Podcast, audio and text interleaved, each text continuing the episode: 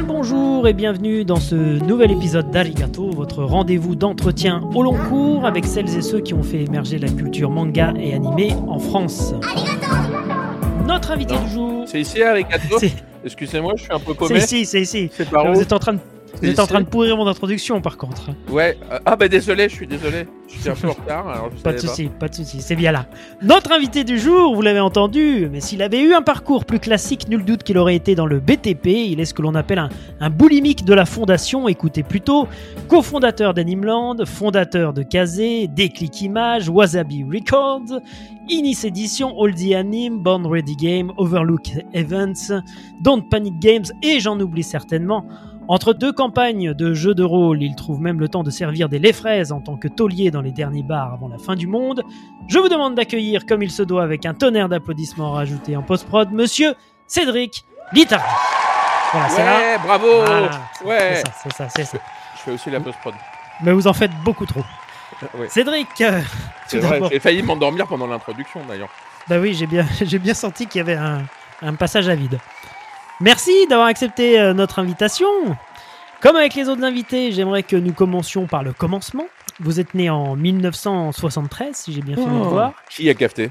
Bah, j'ai, c'est, c'est Wikipédia, entre autres, mais il n'y a pas oh que là Wikipédia. Là. Wikipédia, mais c'est toujours les mêmes, quoi. Quelle a été votre rencontre, à vous, avec l'animation euh, japonaise lorsque vous étiez tout petit et puis le manga par la suite ? Puisque je le rappelle à, à chaque émission, mais nous, en généralement, on a commencé par l'animation japonaise euh, sur nos petits écrans et puis ensuite, le manga est venu. Euh, oui, mais les, les, ça, c'est les jeunes d'avant, c'est-à-dire les vieux de maintenant. C'est ça. C'est ça. C'est Ma ça, première c'est rencontre ça. Avec l'animation japonaise, bah, je suis né en dix-neuf cent soixante-treize, donc forcément, ça a été Goldorak euh, en soixante-dix-huit. Euh, quand j'étais un beau jour en vacances euh, et puis j'ai, j'ai découvert sur une euh, télévision d'une taille que euh, on va dire euh, les moins de vingt ans ne peuvent pas on peut pas ouais c'est ça donc on, on peut pas décemment parler de la taille de la résolution de cet écran et encore euh, je me souviens même plus si c'était pas en noir et blanc euh, et euh, voilà et j'avais euh, j'avais euh, quatre cinq ans donc euh, ben j'étais fasciné par Goldorak euh, comme tout le monde de mon âge. Mais euh, on va dire que je fais partie des plus euh, de ceux qui l'ont découvert le plus jeune et donc des plus vieux euh, entre guillemets connaisseurs de, de, d'animation japonaise aujourd'hui. Et alors, quelles sont les œuvres qui vous ont le plus marqué à l'époque bah, de alors, Goldorak ? Moi, j'ai un, j'ai un truc un peu particulier, c'est que je suis à moitié italien. C'est-à-dire que je, je, je suis en France, j'ai été élevé en France, mais mon père était italien, donc j'allais en vacances d'Itali- en Italie le, l'été. Mmh. Et donc, j'ai eu la chance de voir plein de choses que euh, ici... Mais mes amis, les pauvres, n'ont jamais eu la chance de voir. Donc, euh, je, vais, je vais vous donner les classiques. Euh, euh, donc, euh, Goldorak, euh, Albator, Capitaine Flamme, euh, Heidi un peu, même si c'était moins impressionnant, mais c'était quand même beau. Euh, et, puis, euh, et puis, en Italie, une ribambelle de robots. Euh, une ribambelle, euh, Daitarn, euh, Zambot et même Gundam. Donc... Euh, Donc, euh, j'ai, j'ai suivi l'évolution de ce qui passait à la télé, mais j'ai de la chance. J'avais deux télés, une en Italie et une en France. Donc, j'ai D'accord. pu gruger. Le mal incarné. Exactement. Donc, euh, parce qu'en fait, bon, je ne vais pas revenir sur l'histoire, mais c'est-à-dire qu'en Fran- là où en France, il y a eu une vague contre l'animation japonaise, et dans la mesure où les chaînes étaient...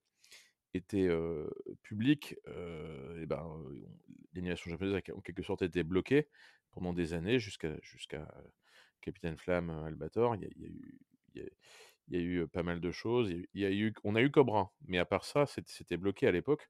En Italie, il y avait le, le panorama audiovisuel était dérégulé, ce qui veut dire qu'il y avait plein de chaînes locales. C'était pas trois chaînes comme chez nous. Et les ouais. chaînes locales, quand, quand Goldorak est, est passé, se sont dit bah, chouette, il y, y a une source d'approvisionnement de de programmes qui fonctionnent, pas cher, donc euh, ils se sont jetés dessus. Et euh, notamment, à l'époque, euh, c'était l'époque post-Mazinger au Japon, donc il y avait des tonnes de séries de robots. Donc, euh, et puis ce qui était bien avec les séries de robots, c'est que quand il y avait une série de robots à la, à la télé, eh ben, ils vendaient les jouets dans les, oui. dans les marchands de jouets. Donc comme ça, quand j'allais en vacances l'été, je pouvais me faire offrir des super robots euh, de Bandai euh, en métal euh, avec, euh, avec des, des points qui se tiraient, des missiles, tout ça, et cetera pour jouer. Et en plus, je pouvais voir des dessins animés que je ne voyais pas ailleurs. Mais alors là, vous deviez être le, le roi de la cour de, de récré. Non, pas tant que ça, parce que En vrai, euh, ce que je dis souvent, c'est bon, même si c'est vrai qu'à la cour de récré, euh, Capitaine Flamme, Albator, ça, ça, ça a été, mais euh, c'est- c'était pas. Moi, moi, dans ma génération, la plupart de mes amis, euh, ils s'intéressent pas à l'animation japonaise et au manga. Ah oui? Et bah, c'est- c'était trop. euh, c'était, c'était pionnier un peu à l'époque. Oui, au, Donc, euh, au- au ça, c'est, collège-lycée, mais c'est- en, ouais, c'est ça. Au collège en lycée, c'est, primaire. c'est euh, arrivé, c'est passé. ouais. euh, et euh, et il n'y avait pas vraiment de, de suivi. Et en fait, euh, moi, bon, j- j'ai un âge euh, que je veux pas dévoiler, mais comme on a dit ma date de naissance, euh, ça va pas être Ouais, trop dur de, c'est ça. de le savoir que j'ai cinquante ans. Mais dans la génération de cinquante ans, vous pouvez chercher les gens, il y a, il y a une chance sur dix que la personne s'intéresse à l'animation japonaise, et encore. Hmm. Ouais. Donc, euh, euh, donc, euh, donc, donc, euh, donc voilà. Alors, ils s'intéressent à plein d'autres choses euh, comme moi, euh, qui sont pas. Il n'y a pas que l'animation japonaise dans, dans la vie, hein. Il y a aussi euh, le jeu de rôle, euh, la fantasy, euh, le comics, enfin des trucs essentiels, quoi. On va y Mais, venir, on va y venir. mais, euh, mais voilà. Et moi, euh, ben, peut-être, peut-être parce que j'ai pu suivre en fait. J'ai- c'est- C'est-à-dire que Goldorak là en France c'était un, un phénomène de mode et puis après des gens ne sont pas revenus. Moi j'ai j'ai une constance dans, dans- dans l'animation japonaise euh, suite à- au fait que bah, j'étais multiculturel et peut- peut-être que c'est un des éléments qui, qui a déterminé euh, ma passion. Euh, sachant que euh, c'est une anecdote, mais il y avait beaucoup de rédacteurs au début d'Animeland qui avaient une origine italienne. Ils D'accord. étaient parce que euh, bah, comme moi ils avaient pu voir plus de choses, ils avaient plus de background et ils avaient pu, il y avait pu y avoir un suivi dans le- leur découverte de l'animation japonaise. Alors avant d'arriver à Animeland, euh, cette euh, multiculturalité, euh, enfin, elle continue dans votre scolarité puisque vous faites vous faites une, une école internationale, ce qui vous permet d'être euh, bilingue, même trilingue, du coup, euh, très tôt. Ouais, Euh, mais je on parle va le pas voir. japonais pour autant. Oui, on va le voir dans votre parcours. Les animés prennent une place très, très importante dans votre vie. À cette époque-là, euh, est-ce que vous vous passionnez pour l'animation en général ou vraiment vous faites un blocage, euh, si je puis dire, sur l'animation Bah, à japonaise? à l'époque, je suis un enfant, donc euh, je regarde ce qu'on me montre. Oui, Euh, par contre, euh, je je suis un enfant euh, très vite critique. Parce que, bon, un enfant, on lui montre quelque chose, il aime bien. Si on lui montre quelque chose de mieux, bah, il aime mieux le truc mieux. Donc, euh, à partir du moment où j'ai été exposé, euh, enfin, j'ai été exposé, hein, c'est un c'est un peu bon, à, à des, à des, des séries d'animation japonaises bien, c'est dur de revenir en arrière et d'aller voir une série américaine où c'est soixante-cinq fois le même scénario décliné. Donc, euh, donc euh, oui, par exemple, euh, oui, j'ai suivi euh, Iman et les maîtres de l'univers, qui n'était pas une si mauvaise série, mais c'est vrai que pour moi, c'était pas à la hauteur des séries japonaises. Masque, pareil, c'est c'est sympa, il y a des véhicules, il y a des jouets qui se transforment. Mais bon, euh, c'est soixante-cinq fois le même scénar, donc c'est c'est un peu chiant. Euh, même, même quand on est gamin, on trouve ça un peu chiant, quoi. Enfin, dès, dès un certain âge. Donc, euh, euh, c'est, euh, c'est- ça permet de développer le sens critique. Comme les Japonais font de la- de l'animation à l'époque, euh, quelque chose de pionnier, avec des idées pionnières, ils n'ont pas les mêmes restrictions euh, culturelles et les mêmes censures que nous. Et ben, euh, c- ça, ça fait des programmes souvent qui, euh, bah, qui, qui poussent à plus réfléchir, euh, qui, s- qui sont plus, euh, euh, qui sont plus intéressants, quoi, tout simplement. Avec des tout histoires simplement. longues qui se suivent et donc qui permettent de développer un arc scénaristique, de développer des personnages, et cetera. Donc quatre-vingt-onze, parution du premier numéro d'Animeland, édité à l'époque à cinq cents exemplaires. Comment vous vous êtes rencontrés avec euh, Yvan West-Laurence et, et le reste de la bande? Est-ce que vous pouvez nous parler de la genèse du magazine qui deviendra plus tard euh, le, le magazine qu'on connaît, la genèse du fanzine plutôt? Alors moi, je suis le petit dernier de l'équipe d'Animeland, également le plus jeune. C'est c'est dur de dire ça aujourd'hui. Mais euh, je, suis, euh, je suis arrivé pratiquement euh, quand, quand le, le un était prêt, en fait.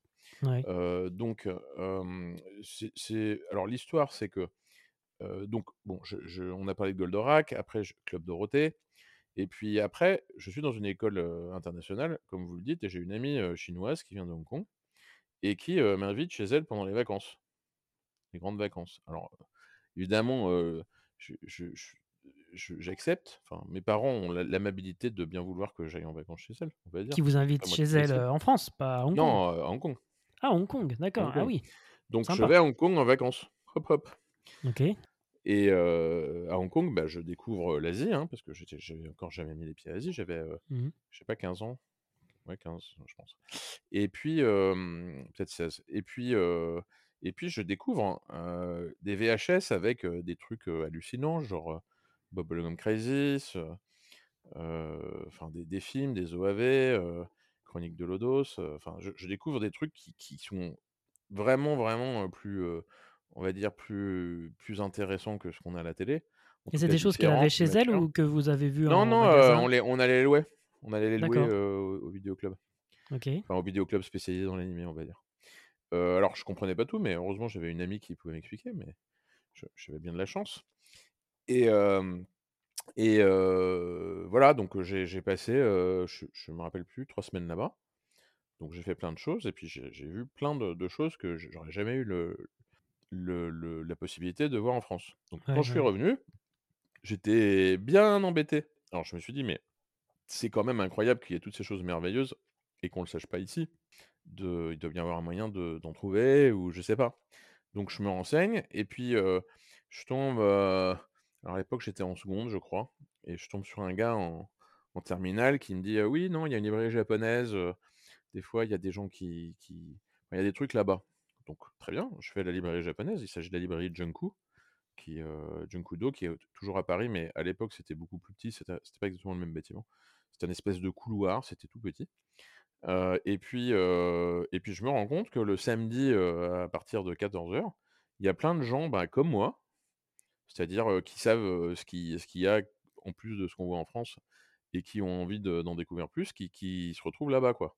Okay. Alors, euh, plus pour grappiller euh, un, un goodies qui serait arrivé en import ou un truc comme ça, mais, mais voilà, du coup, ça fait, une, on va dire, une mini-communauté. Euh, et, puis, euh, et puis, voilà, c'est comme ça que j'ai commencé à connaître des gens, c'est comme ça que j'ai rencontré euh, Yvan et compagnie. Et puis, moi, la, la particularité, c'est que ben, j'étais quelqu'un qui allait toujours de l'avant. Bon, je le suis toujours, hein, c'est pas un secret. Mmh. Et donc, euh, quand euh, Animeland est arrivé, j'ai dit « Ah bah, je peux aider. Ah bah, si on sait ça, ah bah, qu'est-ce que je peux faire ?» et cetera. Et du coup, je me suis euh, immiscé dans, dans une équipe qui, qui avait, euh, en quelque sorte, qui s'était formée sans moi, parce que j'étais le petit dernier arrivé. Euh, naturellement, hein, c'était pas... le moins qu'on puisse dire, c'est que c'était pas... Euh, euh, c'était pas en mal ou que je, je, cherchais, je cherchais pas à faire un truc en particulier. Hein, juste... juste euh, juste avancer, c'est comme ça que j'ai rejoint euh, Animeland. Et puis après, il euh, y a eu des équipes, il euh, y, y avait des gens qui avaient d'autres choses à faire, qui ne pouvaient pas passer trop de temps dessus, il y, y avait des... Et en fait, moi, j'allais toujours de l'avant. Et euh, petit à petit, euh, bah, je, naturellement, on, on, m'a, on m'a donné euh, la présidence de l'association. Enfin, euh, voilà. Je, je... C'est, c'est difficile d'expliquer, parce que c'est pas comme si... Euh, quoi que ce soit avait été prémédité, mais comme euh, à chaque fois qu'il fallait faire quelque chose, je disais euh, je, oui, je le fais, et puis je le faisais. En tout cas, mmh. j'essayais. Et ben ça s'est un peu passé comme ça. Donc à la fin, euh, Yvan West-Laurence est, est resté rédacteur en chef, et moi j'étais le, le directeur de, de publication euh, de la revue, euh, qui, enfin de la revue, du fanzine, à cinq cents exemplaires. Mmh. Enfin, je crois que quand je suis arrivé, c'était déjà deux mille, mais euh, enfin quand je suis devenu président, et, euh, et voilà. Après, on peut passer euh, des heures à raconter des anecdotes, mais euh, Yvan est beaucoup plus bavard que moi. Alors. Ah oui, si mais faut, je suis si chaud. S'il faut passer chaud, des moi. Heures sur des anecdotes, euh, c'est, c'est Yvan, il est, il est, ah bah avec, il est toujours chaud patate. Avec Yvan, on a, fait, on a presque fait trois heures. Donc, ouais, euh, c'est j'en, ça. J'en, c'est... J'en, attends pas, j'en attends pas moins de vous. Hein. Euh, ah là là, oh, mon Dieu. Parce que j'ai quand même cinq pages. Hein. Je, je préfère prévenir les auditeurs. Enfin, ils ont certainement vu le timecode avant de lancer l'épisode. Oh là là, mon Dieu, mon Dieu, mon Dieu. Je me suis fait avoir. Au secours. Donc en quatre-vingt-douze, à dix-neuf ans donc, alors que vous êtes encore étudiant, vous sortez La Légende de Lemnir, qui est connue pour être la toute première vidéo japonaise sous-titrée en français. Alors je me souviens très bien qu'à cette époque, c'était vraiment un événement pour tous ceux qui s'intéressaient au monde de l'animation japonaise. Vous pouvez trouver l'O A V pour euh, cent trente-neuf francs dans les boutiques spécialisées, on était vraiment comme des dingues. Est-ce que c'est à ce moment-là que vous avez senti que les voyants étaient ouverts et que vous n'étiez pas seul et qu'il y avait une, une demande pour de l'animation japonaise en, en V H S en France ? C'était un peu plus progressif et un peu moins calculé. Okay. Donc comment on en est arrivé à Lemnir ? euh, D'abord, on, on avait Animeland et puis euh, Animeland, euh, on parlait de choses extraordinaires mais c'était pratiquement impossible de les avoir à, la, à l'époque. C'est-à-dire que Alors, j'en ai parlé plusieurs fois parce que c'est c'est risible aujourd'hui, mais il fallait se faire envoyer une cassette enregistrée à la télé au Japon. Euh, ou acheter des O A V euh, à une demi-heure, euh, quatre cents francs, quoi. Ouais. Euh, ensuite, se le faire, euh, euh, se la faire envoyer. C'était pas lisible parce que c'était du système N T S C qui n'était pas compatible avec le PAL ou le SECAM. Et Il oui. fallait soit un magnétoscope f- spécial qui coûtait cher, soit la faire transcoder euh, avec un magnétoscope. Il y en avait un sur le marché à un moment, hein, au début pas, un non professionnel, il coûtait vingt mille francs. D'accord ? C'est trois mille euros, mais trois mille euros de l'époque, c'est probablement six, euh, entre six et neuf mille, enfin, euh, il faudrait que je regarde l'inflation de, mmh. d'aujourd'hui. Donc, euh, donc, autant dire que c'était pas facile. D'accord ? Donc, on, évidemment, on s'organisait, et cetera. Mais les lecteurs d'Animeland, surtout ceux qui n'étaient pas forcément à Paris et, et qui connaissaient pas tout ça, ils n'avaient aucun moyen de voir les trucs dont on parlait. Ouais. Oui, les séries qui passaient à la télé, oui, mais les autres, les autres non. Donc, on s'est dit, comment on fait pour, euh, comment on fait comment on fait pour leur montrer ?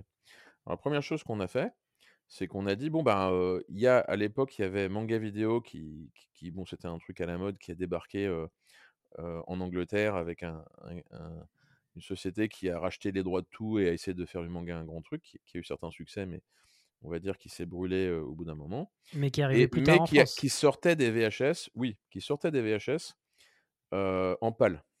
Alors, le PAL, c'était pas le même que le système français, mais ça se voyait. Normalement, il y avait plein de magnétoscopes où ça marchait, et sinon, ça se voyait en noir et blanc. Ouais. Donc, j'ai dit, je me suis démerdé. Alors, encore une fois, hein, je savais rien faire à l'époque. Hein, j'étais, j'étais à l'école. Hein. Donc, euh, quand je me dis, je me suis démerdé, c'est aujourd'hui, je me rappelle même pas comment je me suis démerdé. Je me suis démerdé pour trouver un fournisseur de vidéos anglais et commencer à importer les V H S qu'on vendait en V P C sur Animeland. Et une fois qu'on a fait ça, et eh ben euh, l'étape d'après, c'était comment on fait pour traduire.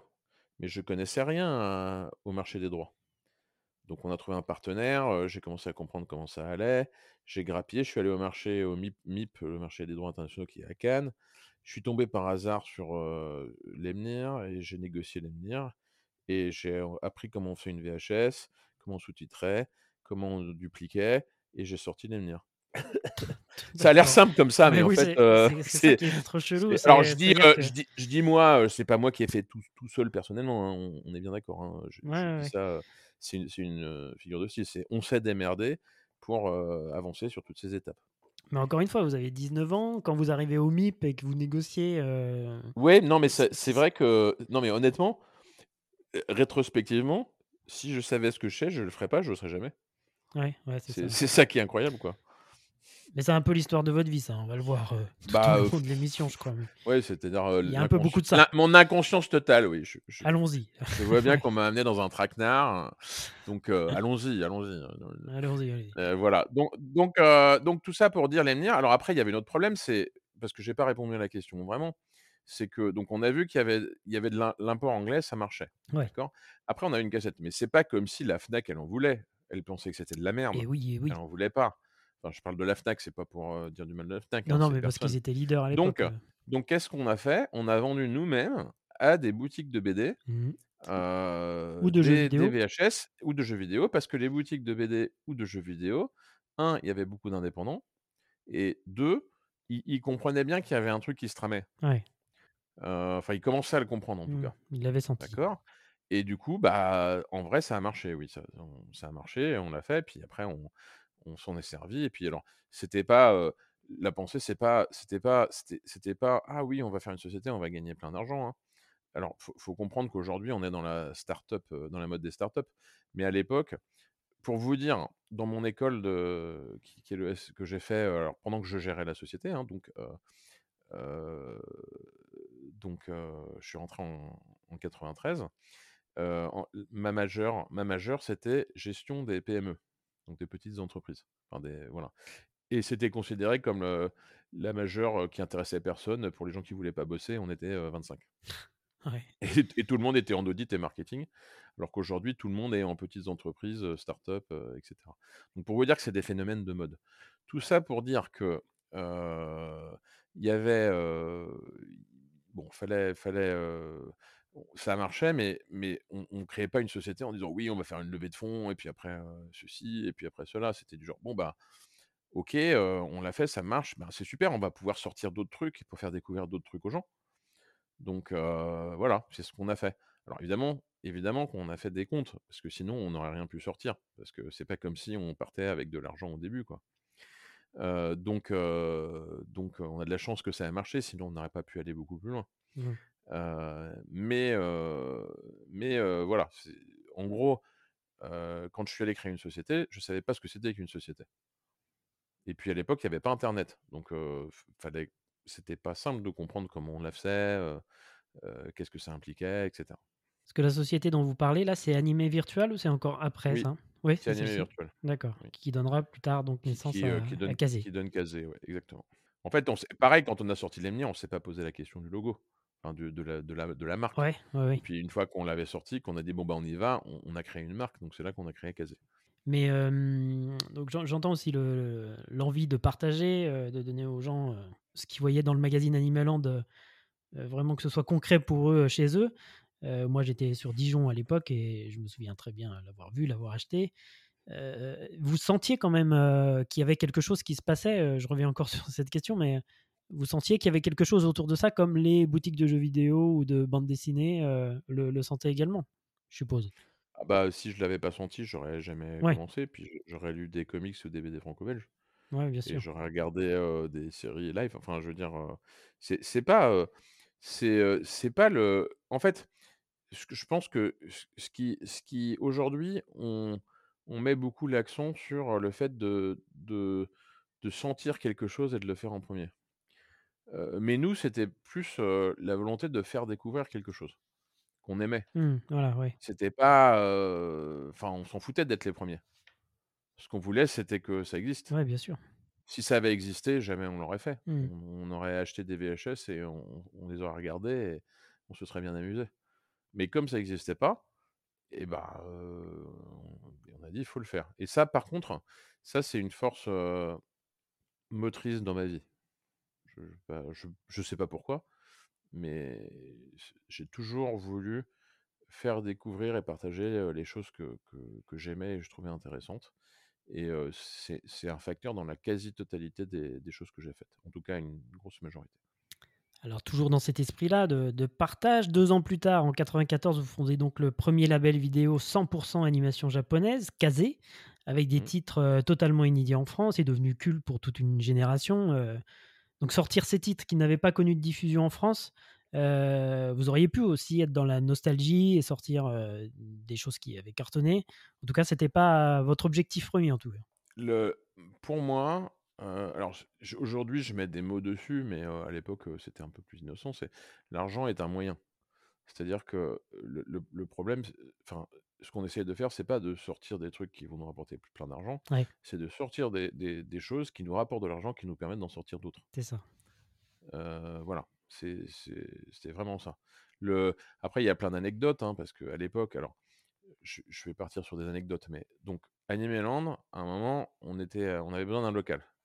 Donc on s'est installé dans la chambre de bonne euh, que gentiment prêtait ma mère au cinquième étage sans ascenseur, d'accord. Donc je ne sais pas si vous savez, mais les, piles, les paquets de vingt ou quarante magazines, ça pèse pour. Oui, hein. ah oui. Yvan nous en a parlé. Sur cinq étages, voilà.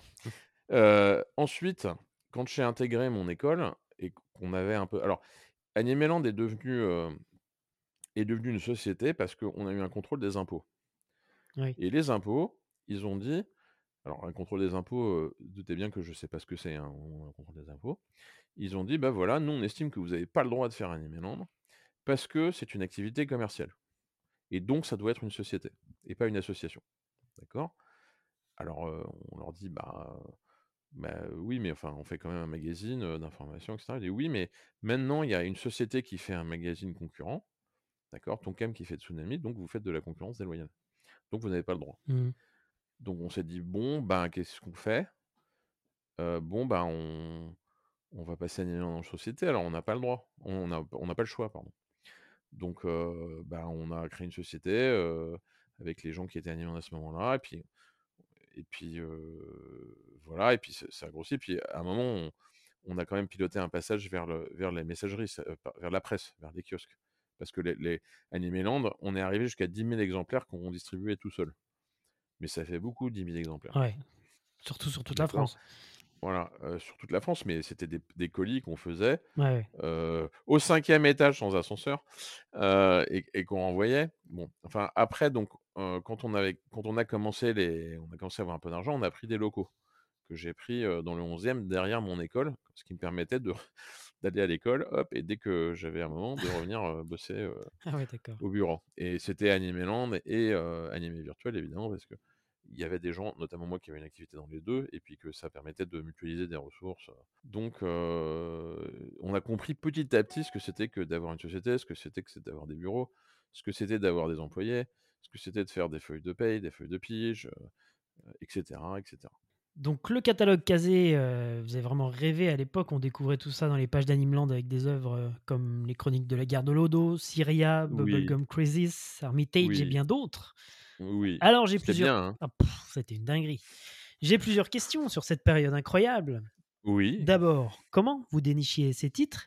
Et puis, comment ensuite vous vous présentiez auprès des ayants droit pour qu'ils vous fassent confiance? Parce qu'encore une fois, on parle d'une période où où il n'y avait rien, là. Tout, Alors, tout était à construire. alors euh, comment on les dénichait? Bah, c'est un peu comment on trouvait les infos pour Animeland.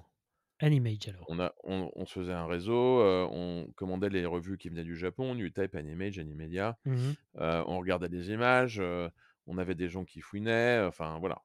À- Animeland, euh, à l'époque, on arri- avait quand même des sources d'informations, donc on voyait les choses arriver. D'accord.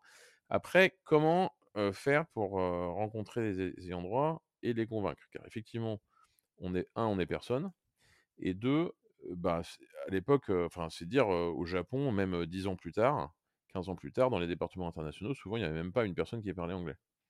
Ouais. Donc, euh, donc véridique. Hein. Encore aujourd'hui, vous Donc, voulez dire?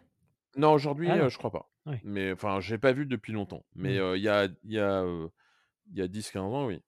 Euh, on a, tr- on- en fait, on a passé un partenariat avec une société euh, française, Ucor, qui était une filiale d'une société japonaise, tenue par une japonaise, euh, Madame Weckx, qui s'occupait notamment des films de Ghibli.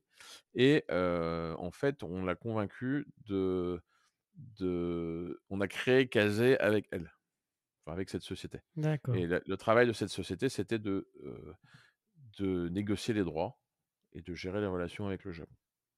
Voilà. Et petit à petit, euh, bah, les choses ont changé. On a, enfin, on a connu les gens, et cetera. Enfin, il s'est Mm. passé plein de choses, mais c'est comme ça qu'on a réussi à commencer. D'accord. Et co- combien il y avait de personnes qui travaillaient pour le label à, à cette époque, au tout début de Kazé? Bah, ça a évolué, mais on va dire que euh, j'ai envie de dire un- autour de cinq. D'accord. Enfin, il y avait des freelances, il y a des traducteurs, il y a des. Enfin, il y a- il y a- c'est pas que des employés, il y a plein de, de freelances en audiovisuel, et cetera. Je parle pas des doublages et ainsi de suite. Ouais, Mais bien c'était une sûr. petite équipe quand même. Ouais, ouais. Donc, parmi les animés que vous sortiez euh, pour Kazé à l'époque, euh, on a bien compris que c'était des, des coups de cœur. Parmi les premiers titres proposés euh, qui ont beaucoup fait parler d'eux, il y avait les Chroniques de la guerre de Lodos avec euh, l'immense euh, Nobuteru Yuki au, au Kara Design. Mhm. J'ai cru comprendre, et puis vous l'avez dit en, en préambule de cette émission, euh, que vous pratiquiez le, le jeu de rôle. Deviez être particulièrement heureux de, de sortir une œuvre pareille. Je pense aussi à El Hazard un peu plus tard euh, dans le même esprit. euh. Bah, euh, f- bah, j'ai commencé avec Lodos, donc euh, je- ça, vous ça vous dit tout. Ouais. Donc, euh, non, non seulement je suis un fan de jeux de rôle, euh, à l'époque pas encore, mais bientôt un rédacteur de Casus Belli, qui était la revue de, de jeux de rôle. Je suis particulièrement fan d'Heroic Fantasy. Maintenant, le jeu de rôle, c'est pas que l'Heroic Fantasy. ouais, bien sûr. Euh, Enfin, je veux dire, Armitage, euh, El Hazard, oui, c'est c'est- c'est fascinant, et cetera. Donc, mais j- on avait chacun no- notre, euh, notre spécialité, en fait. Enfin, nos spécialités, heureusement, dans l'équipe d'Animeland. Donc, c'est sûr que, ben, niveau jeu, euh, euh, je me posais là. Euh, Moi, ma spécialité, c'était les jeux, c'était Ken, le survivant. C'était. Euh, euh, Yvan était plus science-fiction. Oui. Euh, on avait des gens qui étaient plus sur la romance. Enfin, je- je- il n'y avait pas vraiment de spécialisation. Enfin, je- j'entends, il n'y avait pas vraiment de gens qui disaient euh, Euh, moi, j'aime que ça. On avait tendance à tout aimer ou en tout cas à tout apprécier parce que c'était un- une ère de découverte où euh, bah, les pionniers du, du- de, de l'animation japonaise, l'animation japonaise, c'était, enfin, c'est la vidéo qui a changé la donne, Hmm. qui a permis de faire plus de choses avec plus de budget, avec euh, plus de liberté, euh, moins de censure, euh, des, su- des sujets plus larges, euh, et cetera. Donc, euh, donc quelque part, nous, euh, avec un décalage de quelques années, on en a bénéficié. Euh, la, la différence, c'est que nous, on n'a pas vraiment bénéficié de, de celui des années soixante-dix, les studios Tatsunoko, et cetera. Mais là, du fait de la présence par la vidéo d'une possibilité d'échapper à la télé, parce qu'au final, c'était ça. Ouais, ouais. C'était d'échapper au diktat de la télévision qui dictait ce que les gens regardaient. Donc, ce qui marche quand on est des enfants, parce qu'on regarde ce qu'on nous donne, mais ça ne marche plus quand on, on est des adultes et on sait ce qu'on veut. Oui. Euh, donc... Euh, Donc, euh, donc voilà, donc en fait la vidéo a permis à toute une génération de s'échapper à ces contraintes, de voir des choses qu'on n'aurait jamais pu, pu voir à la télévision. Alors c'est pas tout à fait vrai parce qu'on en a vu dans le Club Dorothée, mais euh, bon, on a bien vu ce que ça a donné sur Ken. C'est que la série n'a jamais été diffusée, ils, ils, l'ont, ils l'ont retravaillé, puis après il y a eu des censures, pas que sur Ken, sur beaucoup beaucoup de séries. Euh, le... Même sur Maison Ikoku, où ils, ils deviennent ivres en buvant du jus de, jus de pomme, ouais. et cetera et cetera. Ouais, ouais. Alors évidemment, on détestait ça. Hein. Ah ouais, ça rendait fou, ça. Alors, ce qu'il faut savoir, c'est une anecdote que je raconte à chaque fois, parce qu'elle est importante. Pour moi, elle est signifiante euh, culturellement. C'est qu'à un moment, euh, dans l'existence d'Animeland, c'est-à-dire euh, vers cette époque, je ne me rappelle plus de l'année, on a dû passer devant le tribunal.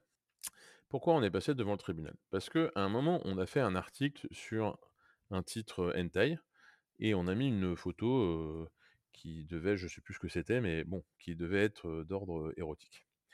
Et là, on s'est pris euh, une mise en demeure de euh, la commission pour les publications réservées à la jeunesse, car, euh, vous l'ignorez peut-être, mais il y a une commission en France qui supervise toutes les, popul- toutes les publications destinées à la jeunesse pour s'assurer que euh, elles sont, euh, elles sont, euh, qu'il n'y a pas de, d'abus, d'accord ?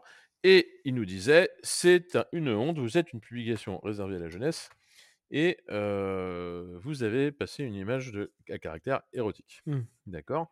Et nous, on leur a répondu, non mais Animeland existe, et ça c'est une des motivations principales, pour montrer aux gens que le dessin animé, ce n'est pas pour les enfants. C'est notre raison d'être. Donc vous pensez bien qu'il est hors de question que ce soit une publication destinée à la jeunesse. D'ailleurs, ce n'est pas marqué. Les publications destinées à la jeunesse, elles le marquent. Publi- publications euh, destinées à la jeunesse, et cetera. C'est marqué. Donc, euh, on leur a dit ça. Ils ont dit, non, non, vous parlez de dessins animés, donc ce que vous faites, c'est que pour les enfants. Ouais, ok. Je vous la fais en résumé, hein, évidemment. Mmh, mmh. C'est pas, voilà. Donc, du coup, on a dû aller au tribunal devant euh, une juge qui avait, je ne sais pas quel âge, mais je pense, euh, on va dire, la cinquantaine. Euh... Euh, pour lui expliquer, devant tout le monde en audience, euh, que le procureur de la République, il se trompait, et que nous n'étions pas une publication réservée à la jeunesse, malgré le fait que nous parlions de dessins animés. Donc, euh, évidemment, on a pris un avocat, et cetera. Mais bon, alors, vous vous doutez qu'à l'époque, je ne sais plus quel, quel âge j'avais, mais on va dire euh, vingt quelque chose, euh, c'est assez impressionnant, quoi. C'est, ouais. Je ne m'attendais pas à être euh, là, euh, à la cour euh, euh, d'instance, je crois, euh, À, à défendre, enfin euh, voilà, c'est, c'est un peu impressionnant tout ça, quoi. Alors ça s'est bien passé pour nous, hein.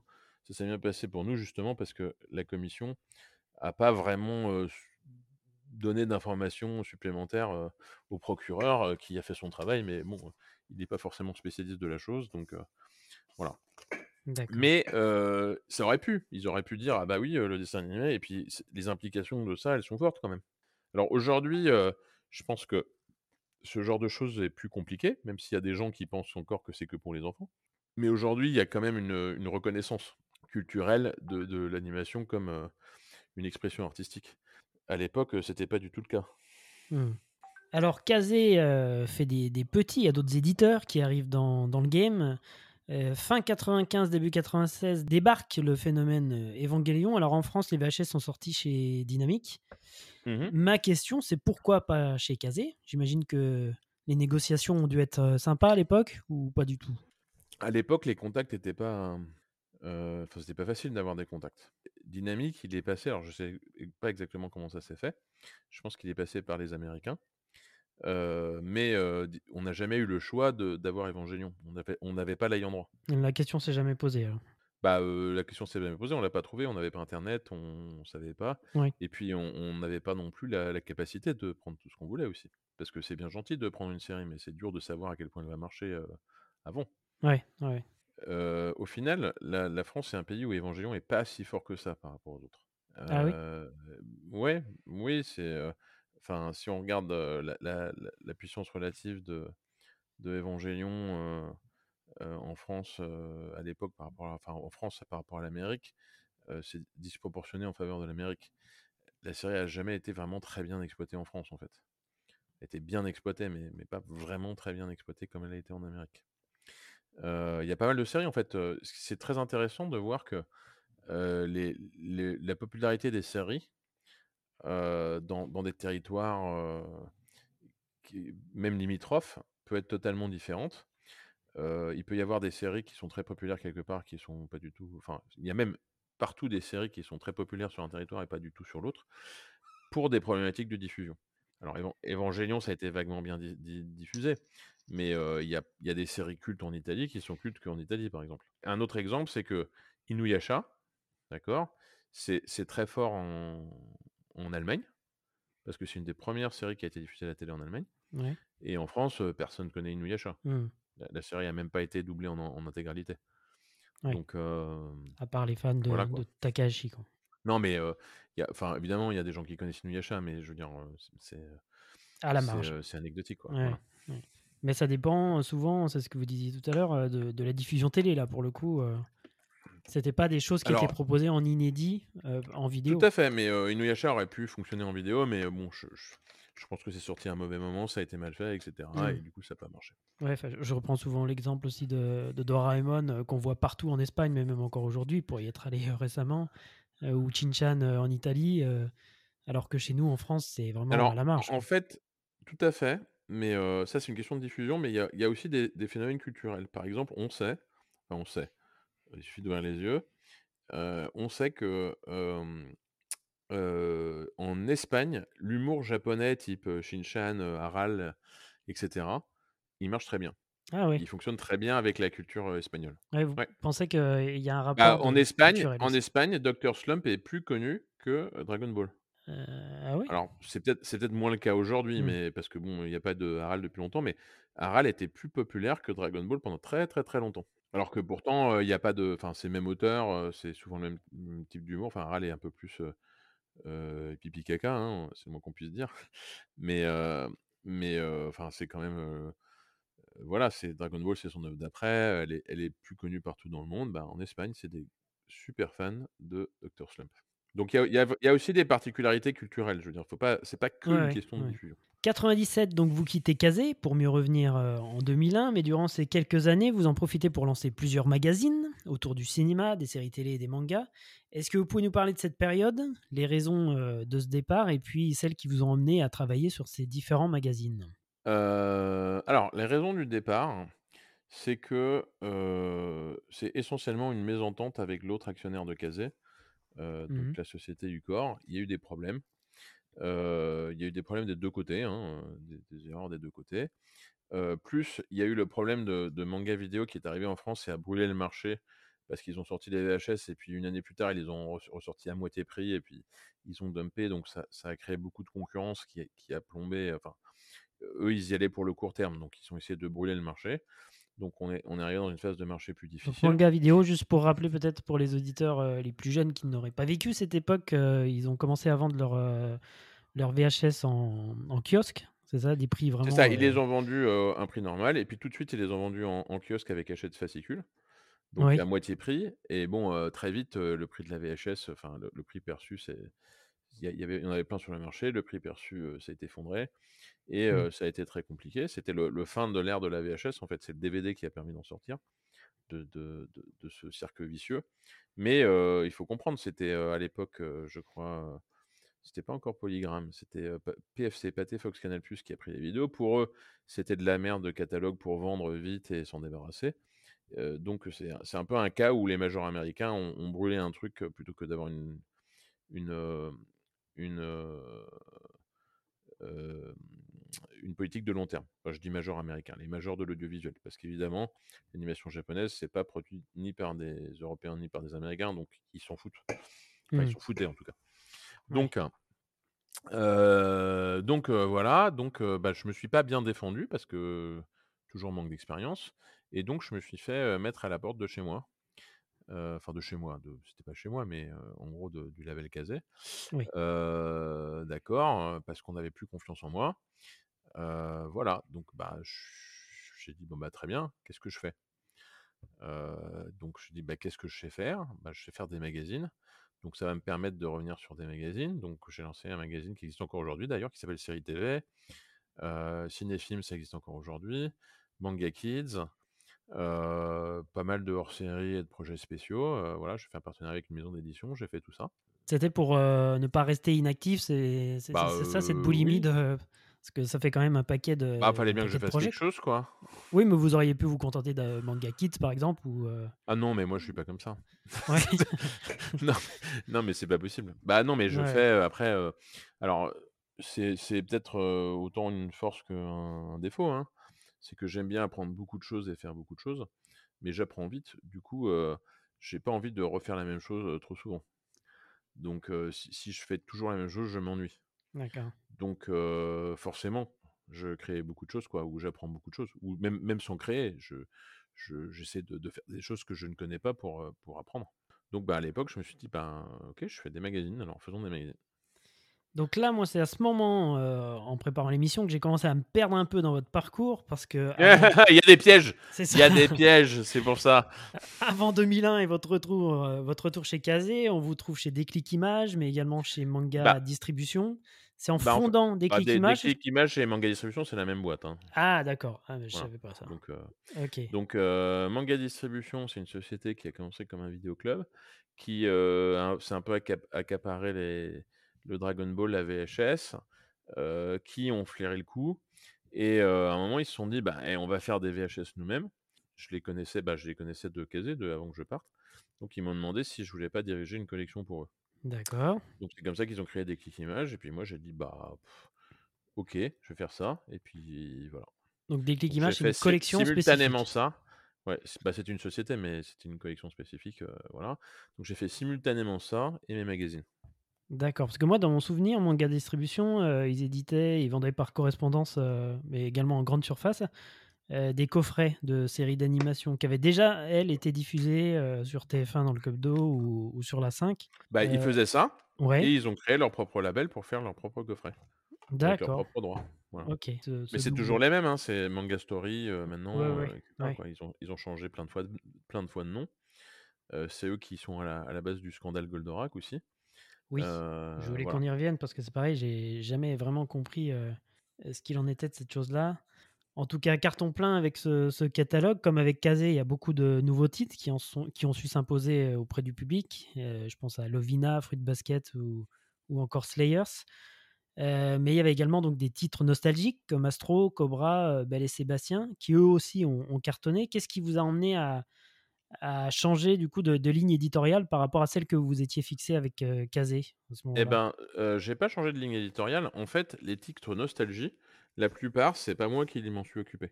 D'accord. Moi, j'ai, j'ai toujours été. Alors, j'ai rien contre les titres nostalgie, hein, mais je, comme je vais toujours de l'avant, j'aime toujours découvrir. Donc, la ligne, on va dire, euh, la ligne euh, nouvelle série, et cetera, c'est, c'est moi qui la pilotais. La ligne nostalgie. Euh, je dis pas que j'ai pas fait des choses parce qu'on m'a pas donné des opportunités, on m'a demandé de le faire, mais c'était pas vraiment moi. Je vois. Alors deux mille un, c'est un retour aux sources puisque vous quittez Déclic et on vous appelle alors, à la rescousse pour sauver. Bah le alors c'est, c'est une, euh, oui, c'est une, c'est une drôle d'histoire. Euh, faut que je vois ce que je dis parce que je veux pas froisser des gens. Ouais. Mais euh, non, en gros, Kazé va pas bien du tout parce qu'évidemment, ouais, ouais. Euh, elle est mal, elle est pas gérée. Enfin, c'est, c'est-à-dire que les gens ils savent pas ce qu'ils font. Donc à partir de là.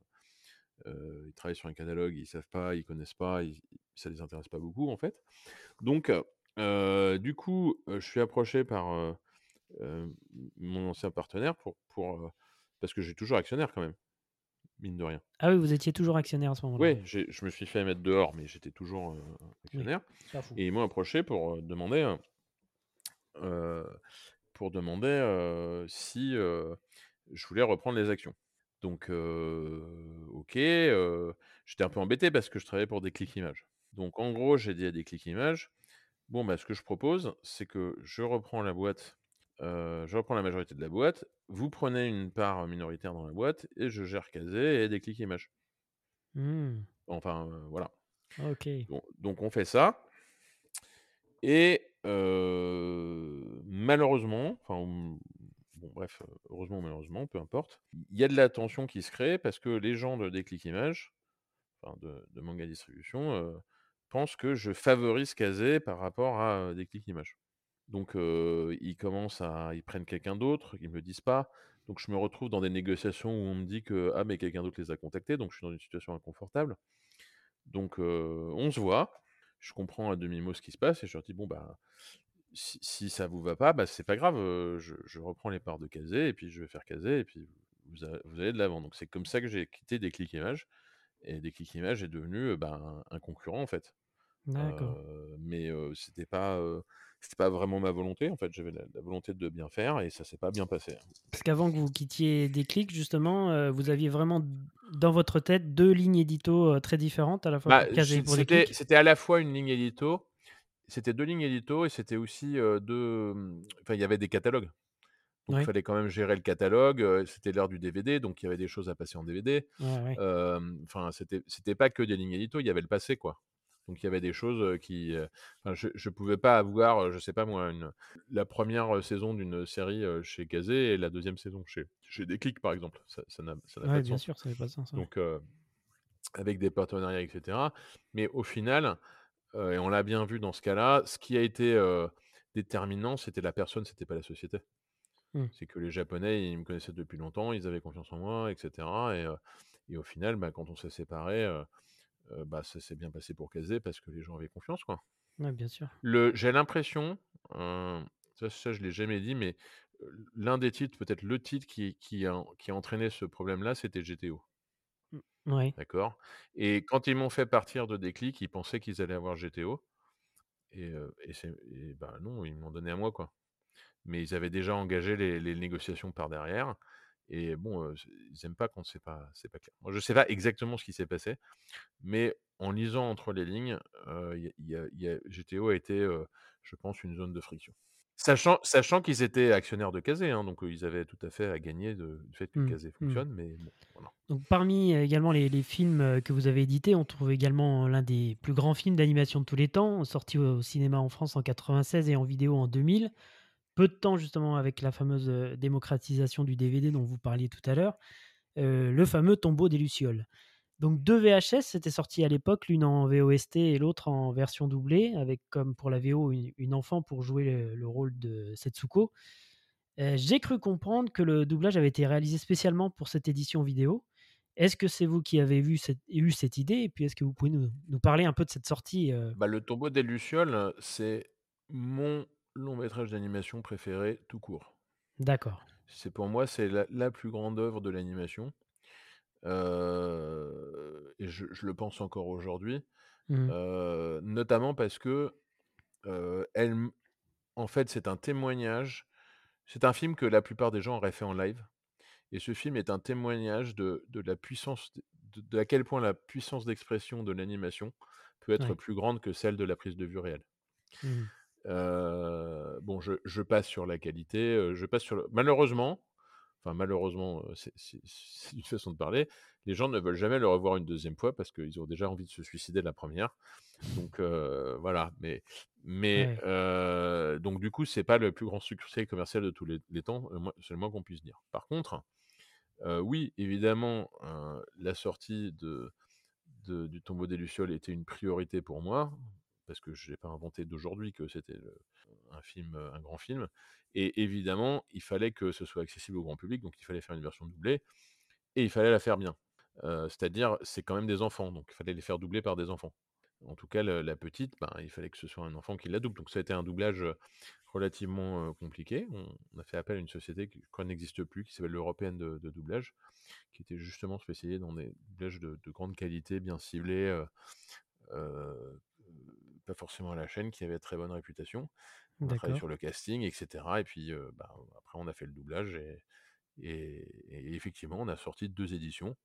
Puis, pas très longtemps après, un D V D avec euh, les deux dessus. Vous supervisiez, vous, cette euh, partie-là, ou pas du tout euh... Non, j'allais, c'est, c'est, c'est rare que j'aille sur les plateaux de doublage. Mm. Seulement dans des cas euh, très spécifiques. Euh, premier épisode où je veux me rendre compte que que ça va bien et m'assurer que, que le ton est bien donné, euh, voilà, mais euh, malheureusement c'est pas quelque chose, c'est pas, c'est pas une chose que j'aurais pu faire de toute façon de manière régulière vu mon emploi du temps. Été deux mille cinq, euh, donc on en a parlé. Les aussi, vacances, là... été deux mille cinq, les vacances. Ah, c'est possible, en juillet ou en août plutôt, euh... Euh, Je pense plutôt en août. Oh, putain, non, très bien. Bon, on, on, va, on va pas vous demander où vous étiez à ce moment-là, en tout ah cas. Bah, je, surtout, je m'en rappellerai plus. Et puis, la euh... société... La société Déclic Images sort Goldorak, et là c'est le drame, hein, puisque cette édition en plusieurs coffrets. Ah oui, sort, donc alors je m'en, que... m'en souviens bien du coup. Ouais, alors que vous savez où vous êtes à ce moment-là. Bah, donc, non, euh... mais en fait c'est, c'est assez amusant parce que je, j'étais retourné au bureau, c'était la fin du mois d'août, ah bah, et ouais. j'ai, un appel, j'ai un appel de Toei Animation au Japon ah là qui là me dit là là. Cédric, qu'est-ce qui se passe ouais. Je dis bah, comment ça, qu'est-ce qui se passe? Il dit y a, y a, on a des informations comme quoi Goldorak sort en D V D. Et je savais pas. Parce que ça ah, a été caché. Savez... Ouais. Non, mais j'avais des rumeurs, mais ça a été caché jusqu'au dernier moment.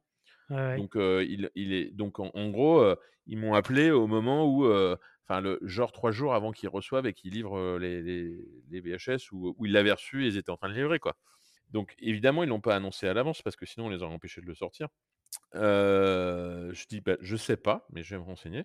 Et effectivement, euh, bah, Déclic Images sort. Euh, des trois coffrets V H S avec la totalité de Goldorak, et on met des dizaines de marchés sur le marché puisque euh, des dizaines de milliers sur le marché puisque euh, bah, tout le monde attendait Goldorak, hein.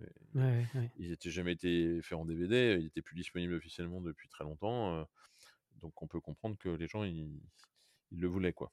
Mais j'ai jamais compris comment un, un truc pareil avait pu arriver avec une société comme euh, Déclic Images qui connaissait quand même un, un peu le métier. Com- comment, d'après vous, ça, un truc pareil a pu se passer? Parce que ça a Alors... vraiment sonné le glas de, de Déclic Images, quoi. Après, euh, c'est terminé. Ah bah oui, mais euh, parce qu'après, ils ont dû détourner tous leurs actifs euh, pour, euh, pour, parce qu'ils allaient perdre le procès. Donc, ils, ils ont tout détourné, ils ont renommé les sociétés, et cetera. Et euh, aujourd'hui, okay. c'est Manga Story. C'est I D P Manga Story. Euh, donc, euh, alors... D'abord, je ne sais pas tout euh, exactement ce qui s'est passé, euh, parce qu'il y a des choses où j'étais pas et personne n'était, donc personne ne sait exactement. Et il faut que je j'essaie de ne pas froisser des gens. Ouais, ouais. Même si en général, je m'en fiche, mais bon. Alors, en gros... Ce que j'arrive pas à comprendre, c'est, une fois de plus, c'est comment est-ce qu'ils peuvent se dire que, voilà, on va sortir ça, et puis ça va bah, passer Parce que crème. Les Japonais font jamais rien. Parce que... Alors, y a... Alors ça, c'est facile. Ils se sont dit, les Japonais bougeront pas le petit doigt. Ah oui, ouais. Parce que c'est Parce déjà que... arrivé sur d'autres séries précédentes et puis bien c'est sûr, passé plein de fois. Ah plein de voilà, fois. Ok, d'accord. Mais mais pas depuis longtemps. C'est-à-dire que la différence, c'est que là, Toei Animation avait un bureau en France quand même. Ouais. Donc c'était un peu gros. Mm. Avant, ça aurait pu passer. Euh... Et puis ils se sont dit aussi, de toute façon, c'est qu'une histoire d'argent. Donc euh, les mecs, euh, on ne sait pas si, enfin, les droits, on les a pas, mais de toute ouais, façon, c'est... ils seront bien obligés de prendre notre sous et de nous les filer. Oui, parce que ça va Avec cartonner non. et puis après, voilà. on, on les perd, quoi. Voilà. Donc, euh, bah, euh, bah, ça en dit long, quoi. Sur, mmh. euh, parce qu'en fait, ce qui s'est passé, c'est qu'ils ont récupéré les masters. Parce qu'il y avait les fameux masters avec la version française dessus. Donc, ils ont réussi à les récupérer en les achetant, si j'ai bien compris, euh, au euh, fils de Bruno René Huchez, le gars d'I D H, d'I D H ouais. qui détenait les doublages de l'époque. Donc, une fois qu'ils avaient les masters avec les doublages, qu'ils les avaient achetés, qu'ils les avaient payés, ils se sont dit, euh, bah... on fait ce qu'on veut. De toute façon, les Japonais, ils sont pas d'accord sur les droits parce qu'ils se disputent. Parce que pourquoi Goldorak était bloqué? Parce que Toei était en dispute avec l'auteur Gonagai. D'accord? Donc, tant mmh. que cette dispute n'était pas résolue, Goldorak ne pouvait pas sortir, ou que ce soit. Bah, ils se sont dit, bah, comme ils sont pas d'accord, de toute façon, ils pourront rien faire. Donc, on le sort. Et puis, euh, bah voilà, quoi. On se fait le pognon. Enfin, euh, moi, moi je pense, hein, vous me dites, euh, ouais. parce que, et... voilà, on se fait le pognon et puis on aura fait Goldorak et puis on négociera et, et ils nous fileront les droits. D'accord. Voilà. Comme ouais. ça, on fait un pied de nez à tous les gens qui essayent depuis des années de débloquer ces droits, tout ça, et puis voilà. Euh, alors, je, je ne vais pas euh, insister sur ce que j'en pense, mais euh, bon, on va dire que moi, j'aurais pas fait ça. Hein, mais enfin, je, je suis même plutôt mourir que de faire ça. Mais euh, voilà. La situation c'est ça, donc après bah, euh, ça a donné une situation compliquée avec des procès euh, euh, jugés devant des tribunaux euh, pas très compétents, euh, donc euh, ça a duré longtemps, euh, et puis le temps que ça dure, bah, les autres ils avaient détourné tout l'argent et tous leurs actifs, Donc euh, aujourd'hui, tout cet argent, en fait, euh, c'est, c'est pas Toei, c'est pas les auteurs de Goldorak qui l'ont eu, c'est les, les gens qui sont encore là, quoi. Ok, très bien. Ben, merci pour tous ces éclaircissements. Euh, donc... C'est la version rapide. Hein.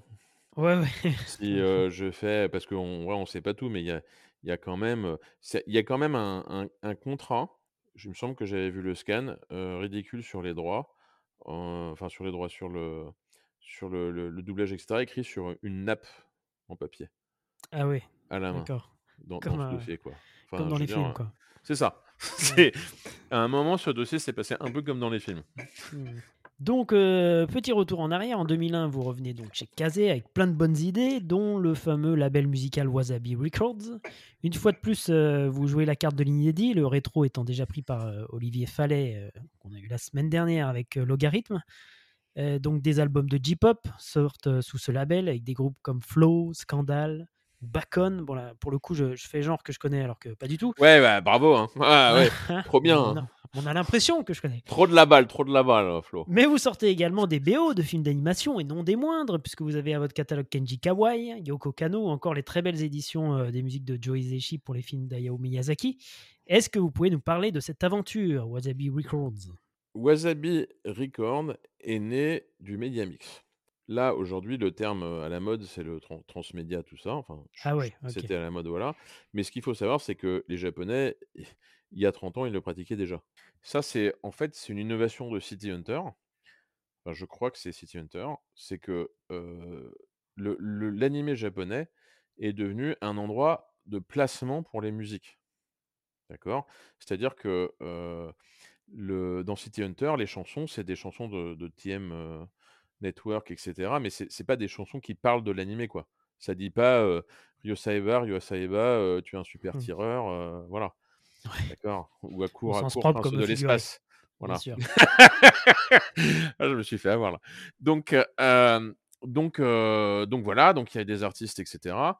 Et puis ouais. donc ils ont commencé à créer un système de, de, de promotion, et cetera. Où il euh, y, y avait des dérivés, il y avait des, des, des même des des images de groupes construits autour des animés dans lesquels ils chantaient. Ça, j'avais jamais entendu parler de, de ça. Bah, par exemple, euh, bah, Link Horizon qui, qui, qui chante Attack on Titan, euh, ils, ont, ils ont un look, on va dire, un peu, un peu, un peu, un peu Attack on Titan, quoi. Un peu titanesque. Voilà. Ouais, ouais. Euh, mmh. bah, l'équivalent dans la musique, hein, mais euh, fait, ça fait groupe un peu hard rock au niveau positionnement, et cetera. La, la japonaise. Hein. Donc, donc euh, en, fait, en fait, les Japonais ont compris qu'il n'y avait pas euh, une série animée, il y avait un manga, il y avait une série animée, il y avait de la musique, euh, il y avait des romans, il y avait tout ça, que tout ça interagissait et qu'il euh, fallait tirer parti de l'avantage de chaque, euh, de chaque partie, de, de chacun d'entre eux. Nous, on a dit, bon, bah, on fait de l'animation japonaise. Notre objectif, c'est de faire comprendre l'animation japonaise euh, aux gens et de la promouvoir. Et donc, on doit aussi faire découvrir ce qui se passe autour et s'en servir. Alors, des fois, ça a plus ou moins de sens. Donc, la chose qui a le plus de sens qu'on a faite, c'est Nana. Ouais. Puisque Nana, quand ils ont fait l'animé, il y avait donc euh, euh, deux artistes qui chantaient, euh, c'est un truc sur la musique, donc le, le, ça avait un rapport avec l'histoire, et cetera. Et, et du coup, la côté musicale nous permettait de promouvoir la série, qui était une série euh, sur, sur la musique, et ainsi de suite. Alors évidemment, mmh. on a édité les gens qu'on aimait beaucoup, hein, les Hisaishi, euh, Yoko Kanno, et cetera, les bandes originales. Et puis, il y avait aussi l'idée des, des, des, des éditions collector. L'une des choses que... Alors, ça, c'était... J'en ai pas parlé, mais c'était euh, mon credo euh, dès euh, deux mille, dès le début du D V D. Et on va dire, peut-être le, le, le plus marquant, c'est le Tombeau des Lucioles. De faire de belles éditions. C'est que j'ai dit, voilà. On fait, un, on fait de l'animation japonaise. D'accord ? L'ensemble des gens qui nous entourent, moins cinq pour cent, pensent que c'est de la merde. Le problème, c'est que c'est difficile de convaincre quelqu'un qui pense que c'est de la merde, un, de passer deux heures de son temps à regarder quelque chose dont il sait pertinemment bien que c'est nul, et deux, de revoir ses convictions. Par contre, ce qu'on peut faire, c'est on fait des superbes éditions. Si quelqu'un pense que c'est pourri et on lui met devant les yeux une superbe édition euh, dorée avec une boîte coulissante euh, et un livret et un roman, spontanément, il se dit « Ah !» mais il faut peut-être que je revoie mon opinion parce que ça n'a quand même pas l'air d'être, d'être, d'être pourri. Et là, je n'ai pas passé deux heures de son temps. J'ai passé dix secondes à lui montrer une boîte. Ah oui. Au-delà du fait que, par contre, celui qui a vu le Tombeau des Lucioles, il a envie d'avoir une belle boîte dans sa bibliothèque, évidemment, puisqu'il sait que c'est le plus beau film de tous les temps. Euh, ça, ça a été euh, une politique euh, forte qu'on n'a pas lâchée, mais, mais en fait qui est un peu née de, de, qui est aussi née de ce qu'on a vu dans la V H S, quoi. C'est-à-dire, on a bien vu ce que c'était de faire du dumping. De, de... Donc, ça a été, ben, on va euh, faire des belles éditions, des éditions collector, et prouver mmh. aussi par ça la qualité de l'animation japonaise. Donc, quel rapport avec le C D ? Bah, le C D, c'est un des meilleurs trucs qu'on peut mettre dans une édition collector. Donc, du coup, euh, le, le, c'était, c'était aussi de là que, qu'est née l'idée. Parce qu'on voulait en mettre dans les éditions collector, on a appris comment les faire. Après, on s'est dit, ah ben, on pourrait faire une collection de C D, et cetera, et cetera. Et, et pareil, euh, on peut penser que l'animation japonaise, c'est vraiment de la merde, mais c'est dur de, d'entendre du Yoko Kanno et de trouver que c'est vraiment de la merde. Enfin, musicalement, c'est quand même bien qualitatif. Et Joe Hisaishi qui signe maintenant, c'est Deutsche Grammophon, donc voilà, la boucle est bouclée. Oui, oui, bah non, mais après, il y a des grands. Les, les, euh, les Japonais sont d'excellents musiciens, euh, et notamment d'excellents musiciens classiques. Hein. Le, le, l'apprentissage mmh. de la musique classique au Japon, c'est hallucinant. C'est, c'est bien plus fort qu'ici, en fait. Ah oui ? Bah oui, parce que pour nous, ça fait partie du décor. Pour eux, c'est, c'est, c'est, un, c'est encore quelque chose de. de euh, d'exotiques euh, qu'ils ont appris récemment, euh, que, où ils doivent faire leurs preuves parce que c'est pas c'est pas leur genre de musique. Enfin, il y a il y a non le, le la musique classique au Japon, c'est enfin bah c'est Yamaha qui fait les pianos, c'est enfin il mm. y, y a c'est fort, il y a un attachement fort. Dans les mêmes années, on retrouve Kazé en tant que distributeur pour la première fois au cinéma, si je ne me trompe pas, avec notamment le premier film personnel d'un très grand réalisateur. Euh, on retrouve La traversée du temps de Mamoru Hosoda, qu'on ne présente plus du tout aujourd'hui. En deux mille sept, le film obtient même une mention spéciale au Festival international du film d'animation d'Annecy. Euh, pour le coup, on peut dire qu'une fois de plus, vous avez eu le, le nez creux. Le cinéma, est-ce que c'était une, une consécration quelque part pour vous ? Encore une fois, ce que vous disiez par rapport à la valorisation de l'animation japonaise ? C'était le contraire, c'était, la nouvelle, euh, c'était le nouveau défi. En fait, à un moment, on, j'ai parlé des éditions collector, tout ça, et à un moment, je me suis rendu compte qu'on plafonnait parce que euh, le genre noble, oui. d'accord, pour la presse, pour les influenceurs, c'est le cinéma. Et comme nous, on ne sortait pas au cinéma, parce que l'animation japonaise, c'était compliqué, et ben qu'il fallait qu'en fait, il allait falloir y aller, parce que sinon, on allait toujours... nous dire que l'animation japonaise, c'était de la merde. Je, je, des fois, je, je suis un peu extrême dans mes propos, hein, mais c'est, c'est, c'est euh, mon vocabulaire journalistique pour essayer de, d'insister sur les idées importantes que j'essaie de véhiculer. Ouais, c'est, encore une fois, c'était vraiment ce qu'on entendait à l'époque. Hein. Je peux être plus nuancé, mais c'est pas mon genre. Donc, euh, à ce stade, je dis, il faut qu'on trouve le moyen d'aller en, d'aller en dans d'aller les salles. Mmh. Premier film, Apple Seed. Ouais. D'accord. Apple Seed, donc on se dit ok, film de science-fiction, on cherche un distributeur, personne n'en veut en France. Du coup, euh, on passe à un accord où plus ou moins on paye un distributeur qui s'appelle Eurozoom, qui, qui, qui connaît rien en animation japonaise, mais bon, qui, qui est un petit distributeur qui, qui cherche les marques, euh, qui, de, de le sortir. Et on essaie de, de le présenter à Annecy, mais à Annecy, ils ne le prennent pas, parce que Festival d'Annecy, première fois que j'y vais, c'est dix-neuf cent quatre-vingt-onze, et au Festival d'Annecy, quand on parle d'animation japonaise, les gens arrêtent de vous parler, ouais. parce qu'ils ne savent pas de quoi vous parlez. Bon, bref. Donc, ça, ça a changé depuis. Évolué, mais... Non, après, c'était... après, c'était l'animation japonaise, sauf Miyazaki, c'est pourri. Mmh. Donc, je pousse Apple Seed, ils ne le prennent pas, mais j'ai quand même... Parce que je vais à Annecy, quand même, je le répète, depuis mille neuf cent quatre-vingt, je dis quoi, treize ou onze, bref. Oui.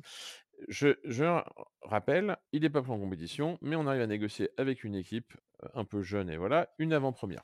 Année suivante. Donc là, euh, pour moi, l'important à ce stade, parce qu'il commence à avoir une exploitation commerciale des séries, et cetera, c'est de faire découvrir les, les réalisateurs japonais. Toujours cette idée de frontière. Année suivante. La traversée du temps. On arrive à convaincre le Japon de nous laisser présenter à Annecy. C'est pas gagné, hein. Il faut les convaincre, hein, ils ne savent pas ce que c'est Annecy. Ah oui, les Japonais ne connaissent pas euh, Annecy. Bah, enfin, je, j'exagère, tout le monde le connaît, mais la plupart, non. Non, maintenant, ils le connaissent tous, mais à l'époque, ils ne connaissaient pas. Je, je rappelle qu'à l'époque, il y a très très peu de longs-métrages japonais qui n'ont jamais gagné Annecy. Pompoko et Porco Rosso, je crois. Voilà, ouais, c'est ça, c'est, c'est Ghibli. Donc, euh, c'est pas, c'est pas qu'on présente le film, c'est on présente le film, on fait venir le réalisateur. Donc pour, pour Apple Seed, Shinichi Aramaki est venu. Euh, ils aiment toujours beaucoup Annecy, hein, c'est, c'est pas difficile. Oui. Hein, si vous allez à Annecy, vous comprendrez pourquoi, euh, chers, euh, audite- chers auditeurs. Donc là, euh, Hosoda vient avec son producteur, tout ça. Et euh, donc nous, alors ils viennent, c'est pas pour se tourner les pouces, hein, on fait les interviews, euh, on prépare la sortie du film, on, machin, et cetera. Et puis, le prix. Alors, le prix, c'était compliqué parce qu'ils ont créé la mention spéciale pour le film parce que le jury n'était pas capable de se mettre d'accord. Ah oui, c'est ça, parce que je ne l'ai jamais vu avant. On, le voit, on la voit après, cette mention, mais... Non, non, elle a été créée. D'accord. Et euh, l'histoire dit... Qu'ils n'ont pas osé le donner... Euh, non, non, dans le jury, il y avait une personne qui a dit... Je ne donne pas les noms des personnes. Moi vivant, jamais un film d'animation japonaise ne gagnera. Ah, incroyable. Un autre, un Américain, qui a dit... Ce film doit gagner.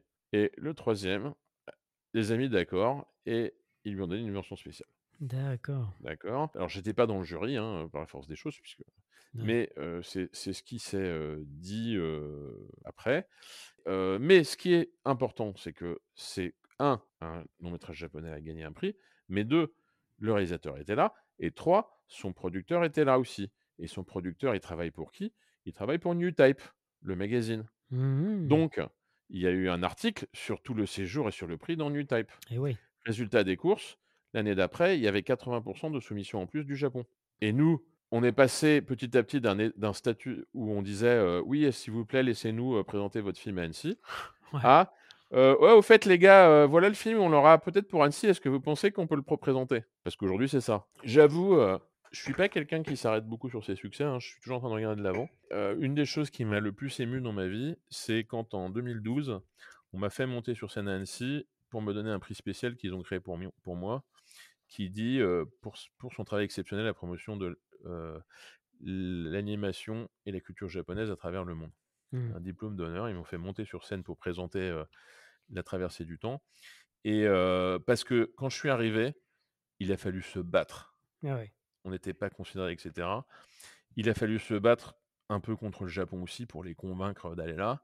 Il a fallu euh, convaincre des gens, il a fallu... Et des gens qui ne voulaient pas, quoi. Et au final, et au final, ça, c'était la reconnaissance que, ben oui, euh, on a bien fait de se battre et euh, merci de nous avoir mmh. forcés à le J'ai faire. J'ai vraiment eu un, un avant, euh, après euh, la traversée du temps pour le Festival d'Annecy. Ah bah oui, oui, maintenant le Japon, euh, oui, tout à fait. Donc voilà, et ça se mérite... Euh, bah, il revient à pas mal de gens, mais euh, je, je, en tout cas, euh, même eux, ils m'ont donné un prix pour ça. Donc, ils ont bien compris que, en tout cas, j'y avais beaucoup contribué. Euh, voilà. Et du coup, euh, par contre, la partie intéressante, c'est que les films sortent au cinéma, que la presse s'empare des nouveaux réalisateurs d'animation japonaise, et que l'animation japonaise, petit à petit, prend des lettres de noblesse, même vis-à-vis des lecteurs de oui. Télérama. Avec le nouveau Miyazaki. Non, mais pas que avec le nouveau Miyazaki. Non, non, mais on avec... voit souvent ce titre-là, Mamoru Hosoda. Oui, c'est ça. Ou, euh... c'est ça. Donc, ou Makoto oui, c'est Shinkai. Ah oui, euh, oui c'est ça, oui. Miyazaki. Ah oui, le nouveau Miyazaki. Oui, ah, non, bon, d'accord. Non, mais non, mais faut arrêter. Hein. C'est ça, il recherche à chaque fois le, le nouveau. Euh, non, mais bon, après, euh, c'est, c'est compliqué quand on est journaliste de cinéma et qu'on... On a un genre complètement différent. Alors, je, je, je vais rappeler une chose. Moi, j'ai été élevé, comme beaucoup, avec de la B D franco-belge. Forcément, il n'y avait pas de manga. Mmh. Et du comics, qui est une B D euh, grand format, couleur. Comics, un peu moins grand format, mais quand même grand format, couleur. Quand j'ai eu des mangas entre les mains, ça ne me disait rien, ça ne me parlait pas, je ne comprenais rien. C'était euh, en noir et blanc, sur du petit format, ça ne m'intéressait pas, quoi. Il a fallu que je me force... À, alors même pas lire parce qu'ils n'étaient pas traduits à l'époque, mais à regarder page à page, à comprendre le... Alors quand je dis je me force, je me suis pas fouetté pour ça, hein, mais que je fasse des efforts mmh. pour pouvoir rentrer dans ce style graphique. Parce que ça ne fait... un style graphique, c'est comme un langage, ça s'apprend. Donc c'est comme si j'avais une nouvelle langue. Alors certes, c'est, c'est moins difficile à apprendre qu'une langue... Euh... Qu'une langue étrangère. Hein. Qu'une, qu'une langue vivante, ouais. Ou qu'une langue morte, mais c'est, c'est un, un langage artistique. Quand un critique de cinéma il voit un film d'animation japonaise, bah, c'est la même, à peu de choses près. Il n'a pas les codes, il ne sait pas, il faut qu'il comprenne. Euh, il voit qu'il y a des gens qui aiment, mais sait... enfin, c'est dur de, de, de, de juger quand on n'a pas de référence. Donc c'est facile, c'est facile de dire le nouveau Miyazaki. Parce qu'avant, euh, tout se ressemblait, et maintenant, euh, tout ressemble à l'autre truc qu'ils ont vu, c'est-à-dire Miyazaki. Oui, mais on ne disait pas ça, par exemple, des, des studios d'Hornbluth ou de euh, DreamWorks qui faisaient... Ils, on ne dit pas, c'est... C'est du nouveau Disney. Ah bah si, Don Bluth, on disait... Euh, c'est ah ouais, Disney. On disait ça aussi de, ouais, de ces auteurs-là, ouais, d'accord. Bah oui, mais, mais il en venait. Donc, ouais. euh, bon, Disney, Pixar ont quand même... Euh, voilà, alors on n'a pas dit parce qu'ils dépensent des millions en marketing euh, pour que... et puis qu'il faut bien les distinguer. Mais c'est quand même euh, la même filiation. Mais par contre, ils les connaissent. Ils les connaissent, les films de Disney et les films de Pixar. Donc ils savent euh, comment le comparer. Euh, quand la traversée du temps débarque, il euh, y a exactement zéro journaliste qui ont vu le film de Digimon et le film de, de One Piece qu'il a fait avant. Oui, bien sûr. Zéro. Enfin, je parle pas des spécialisés, évidemment. Mm. Donc, euh, il juge par rapport à quoi? Comment... En fait, c'est bien, c'est bien beau de dire « Ah, euh, Hosoda, la nouvelle découverte » ou euh, « Mamoru Hoshi, la... » Mais en fait, la question, c'est à quel moment ils ont été vraiment découverts.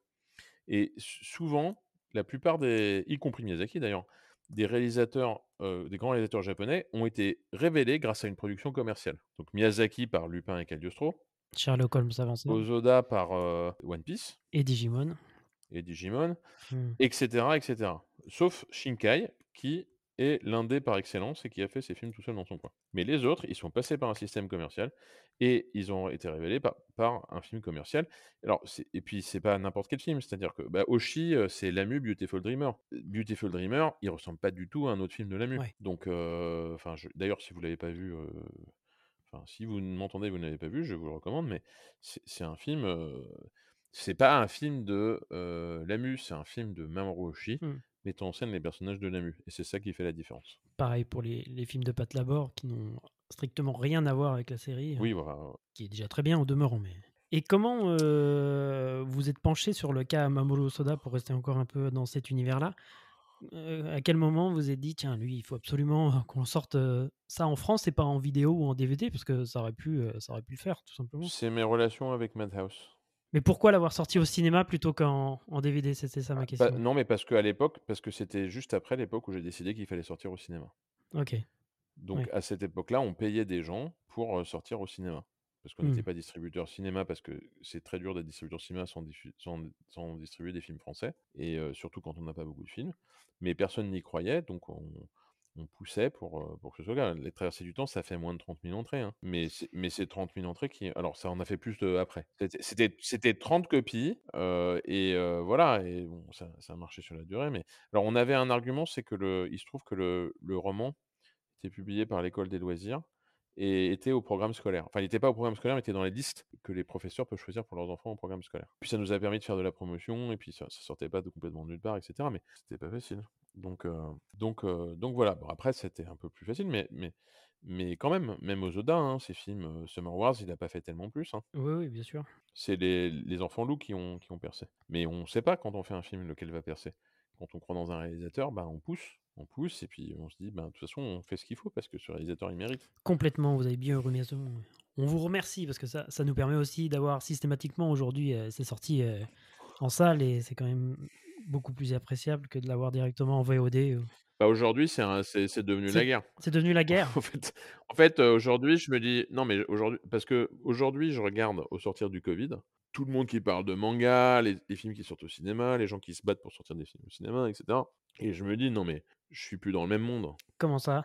C'est-à-dire que j'ai, pas, j'ai passé trente ans à me battre pour dire aux gens, euh, l'animation japonaise, c'est pas de la merde, pour, euh, pour se battre dans des salles, pour ceci, pour cela, pour, pour faire en sorte que ça sorte au cinéma. Et là, tout d'un coup, tous les distributeurs veulent sortir de l'animation japonaise et du manga. Ouais, ouais, tous les éditeurs du manga. Enfin, c'est, euh, c'est waouh. Je, je sais pas quoi dire, quoi. Mm. Et so- sans avoir le background de ce qui s'est passé, de ce qu'il a fallu faire pour en arriver là. De... Bon, ben, c'est comme ça. Je, j'imagine que notre société est comme ça. Oui. Mais le prix que vous avez eu en, en deux mille douze, justement, à Annecy. Euh... Ça oh bah maintenant ça je peux aussi. Mourir en paix. Hein. Oui, non, mais c'est ça. Maintenant je peux mourir en paix. Hein. D'ailleurs, ouais. euh... ah merde, là, j'ai pas, j'ai pas fini, j'ai pas fini. Si vous pouviez rester encore. Ah bon euh, ouais, ouais, okay. Petite... Non mais je me suis dit c'est bien euh, la mort en direct. Ça ouais, fait ça aurait été stylé. Ouais, ouais, ça, ça aurait ouais. pu, ça pu faire le buzz. Mais si vous pouviez attendre une petite demi-heure, euh, parce que en deux mille neuf, alors qu'on entend partout que la télévision est, est morte et enterrée, vous débarquez sur les box de France avec Kazé T V, consacré à l'animation japonaise et à la J-pop. Alors, euh, lancer une chaîne de télévision, j'ai bien compris hein, durant cet entretien que vous ne vous interdisiez pas grand-chose, mais là, on se dit que ça ne s'improvise pas quand même. Euh... En fait, en fait Kazé T V, c'était, c'était pas vraiment une chaîne de télévision. On l'appelait T V parce que c'était sur les set-top box, mais en fait, c'était le, l'ancêtre d'A D N. Donc, un service de V O D. Euh, Kazé T V, le plan Kazé T V, il a, il, ça a été renommé en A D N, quand, parce qu'au début, c'était que Kazé. Ensuite, il euh, y a Kana qui est rentré, donc euh, ça ne pouvait pas s'appeler Kazé T V, donc ça s'est appelé A D N, mais c'est ça qui s'est passé. D'accord. C'était le bouquet de V O D. Ok. Je croyais qu'il y avait un, un flux euh, permanent. Il y a, y a peut-être eu un flux permanent à un moment, il ouais. ouais, y a eu un flux permanent à un moment, mais c'était plus euh, parce qu'il fallait ça que parce qu'on voulait ça. Ouais, parce que du coup, en même temps, bah, donc, vous proposez un service de V O D avec l'achat d'épisodes à la demande. Déjà à l'époque, il y avait même le, le simulcast sur certaines séries. Et puis une euh, formule d'abonnement qui permettait d'accéder donc à, à tout le catalogue Kazé. Euh, rappelons qu'à ce moment-là, Netflix et, ou même Crunchyroll, euh, pour rester dans l'animation japonaise, n'existe pas encore en bah, France le, en tout le, cas. Le... Non, mais le problème, c'est que nous, en fait, Crunchyroll, c'est un vaste hold-up. C'est-à-dire que tout, tous les distributeurs d'animation classique se sont battus pour avoir les droits V O D du Japon, qui ne les donnaient pas. Et euh, Crunchyroll, c'est un bouquet pirate, comme tout dans le, dans le net. Ils ont fait des trucs en pirate, d'accord ? Du coup, ils ont développé leur réseau. Et puis, à un moment, euh, les, les Japonais se sont trouvés obligés de faire quelque chose. Donc, ils ont commencé à licencier Crunchyroll, à Crunchyroll qui avait déjà une infrastructure t- technique. Ah ouais ? Et donc... Bah, voilà, moi je débarque. Hein. Typiquement, euh, typiquement, bon après c'est, c'est des choses qui sont passées ailleurs, hein, dans le net, mais en gros, c'est, euh, c'était du braquage. Et euh, je comprendrai jamais, enfin si je sais exactement pourquoi, mais euh, l'idée que le Japon accepte de travailler officiellement avec euh, des gens, euh, des pirates, euh, c'était surtout lié à Naruto et au fait que euh, Viz n'avait pas de, de stratégie, donc n'avait pas mis en place de la V O D et ils se sont retrouvés avec pas de diffusion pour Naruto. Ils ont bossé avec Crunchyroll et du coup, ça, ça, bah, ça, ça, ça a tout changé. D'accord. Et c'est, c'est une problématique américaine, hein, ça n'a même rien à voir. Ouais. Alors là, j'ai vraiment l'impression de débarquer, ah. je ne sais pas si, euh, si, si je suis seul ou quoi. Mais... Bah euh, oui, après, euh, le problème, c'est que s'il faut rentrer dans ces trucs-là... Euh, ouais, ouais. Non, mais j'en avais jamais entendu parler. Enfin, c'est comme si euh, la Shueisha se signait avec, euh, avec une boîte de Scantrad. Bah, c'est un peu ça, oui. Pour, euh, ouais, c'est, c'est, c'est un ouf, peu ça. Hein. D'accord. Parce qu'ils avaient déjà décidé de devenir... Euh, officiel à l'époque, mais euh, personne ne voulait bosser avec eux parce que c'était quand même des gens qui s'avaient construit, qui s'étaient construits avec le piratage. Donc en tout cas, Kazé est grand maintenant, en deux mille douze. Comment est-ce que vous avez euh, vécu ce, ce départ ? Parce que vous tournez quand même la page à ce moment-là. Enfin, une page, peut-être pas définitive. Ben, j'ai vendu ma société Kazé en deux mille neuf et je devais rester trois ans. Alors pourquoi je l'ai vendue ? Alors il n'y a pas une raison pour laquelle on vend un truc qu'on a construit pendant des années, mais euh, on va dire que euh, je, vais de, je donne généralement deux raisons principales. La première, c'est que je me suis dit, bon ben bah voilà, je suis arrivé, l'animation japonaise, ça n'existait pas, je me suis battu pendant des années, et là, il y a une société japonaise qui va nous reprendre. Donc, ça veut dire, à partir de là, je considère que l'animation japonaise est faite pour rester, et que j'ai fait mon travail, maintenant, je peux laisser aux Japonais le soin de, de, de continuer, une fois qu'ils sont là, ils ne vont pas partir, c'est, c'est leur contenu. Et la deuxième chose qu'il y avait avec, c'est que je me suis dit, bon bah moi, j'ai fait de l'animation japonaise, enfin, j'ai fait beaucoup, beaucoup, beaucoup ça depuis longtemps. Euh, ceux qui ne savent pas depuis combien de temps peuvent faire euh, retour rapide et revenir au début du, du, de cette émission pour euh, savoir. Mais euh, bon, euh... Donc, euh, je me suis dit, bah, du coup, je vais pouvoir me consacrer à d'autres choses. L'animation japonaise, ce n'est pas le seul truc qui m'intéresse dans la vie, même si euh, on peut certainement dire que c'est le plus gros. Euh, donc, euh, on a parlé des jeux de rôle. Euh, on... voilà. Et puis, j'ai... et puis, j'aime pas être bloqué, j'aime beaucoup apprendre à faire des choses. Je me suis dit, bah, je vends ma société. Euh, après, je dois rester pendant au moins trois ans, donc pas de problème. Euh, et puis, euh, je verrai bien ce qui se passe après. La, la première chose que j'ai découverte, parce que c'était pas une évidence, c'est que, parce que les gens ils me disent, oui, mais t'as vendu ta société, est-ce que tu seras motivé, machin, et cetera. Euh, alors, la réponse est oui. C'est-à-dire que j'ai pas travaillé différemment, enfin, j'ai pas travaillé moins une fois que j'avais vendu ma société qu'avant. Parce qu'en fait, euh, je fais pas pour l'argent, je le fais pour... Euh, faire des choses, donc euh, si je fais les mêmes choses, je fais de la même manière, c'est pas c'est pas, euh, c'est pas ah bah non mais je suis moins payé, alors non, c'est, on fait les trucs bien et on les fait au mieux de ses capacités. Mmh. euh, mais je le dis parce que c'est pas l'évidence, hein. Ah ouais. C'est-à-dire que comme, comme j'ai toujours travaillé pour moi avant, euh, je sais pas, moi je me rends pas compte de, de ce qui me motive forcément, c'est, c'est comme les gens qui me disent ah ouais Cédric t'es un entrepreneur, bah, je... là aujourd'hui j'en ai conscience mais euh, il, il a fallu, enfin euh, il y a pas si longtemps, hein, il y a que quelques années où je me suis dit ah oui je suis vraiment un entrepreneur. D'ailleurs, je suis un peu long à la détente aussi. Hein. Mais bon. Euh, donc, euh, donc, j'ai travaillé pendant trois ans. Et puis, euh, il se trouve qu'au euh, bout de trois ans, j'aurais très bien pu rester. Mais euh, que le président euh, qu'ils avaient envoyé, euh, que les Japonais avaient envoyé depuis l'Amérique, hmm, qui était là depuis, je ne sais plus, un an, m'aimait pas du tout. Et donc, euh, il m'a demandé de partir. Donc, je suis parti. Voilà. Euh, alors, qu'est-ce que ça m'a fait ? Bah, euh, alors, sur le moment, euh, j'ai dit, euh, euh, il m'a dit, je lui ai dit, bah, quand ? Il me dit bah tout de suite. Je lui dis bah non c'est pas possible parce que euh, il me faut au moins trois semaines pour passer mes dossiers à mon équipe et il est hors de question que je les laisse dans la merde alors que je leur ai pas fait la passation. Il m'a dit ok. Comme j'avais déjà des projets sur le feu, des idées, des machins, je me suis dit bah on verra bien. je vais, je vais, je vais faire ces autres choses. Donc, euh, j'ai commencé par ouvrir mon bar. Mmh. Euh, mon dernier bar avant la fin du mois. Oui. Ce qui, ce qui est quand même le con pour quelqu'un qui ne boit pas d'alcool. Alors, il y a une anecdote là-dessus. C'est qu'à un, un moment, je dis à mon équipe, j'étais en, à l'international et je dis à mon équipe, est-ce que vous pourriez euh, vous réserver une heure euh, tel soir euh, je vais vous montrer quelque chose.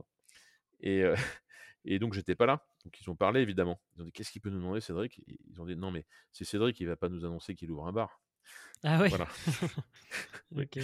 Bref, voilà. Et puis, euh, et puis, du coup, c'est ce que j'ai fait. Donc, euh, est-ce que... Euh, moi, ce que j'ai regretté, s'il y a une chose que j'ai regretté, en fait, mais, mais je l'ai résolu après, c'est... Moi, j'étais là pour... Euh, faire découvrir l'animation japonaise euh, et du coup faire découvrir les talents, les réalisateurs, euh, leur, le, les aider dans leur expression, le, éventuellement leur faire découvrir euh, la France, leur donner des idées, et cetera.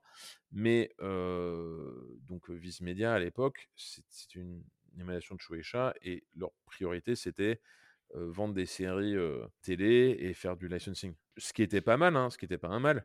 Mais en fait, tout le reste, c'est devenu euh, une non-priorité. Donc, euh, donc, du coup, ça, c'est la raison. C'est une des deux raisons pour lesquelles j'ai fondé Anime Limited derrière.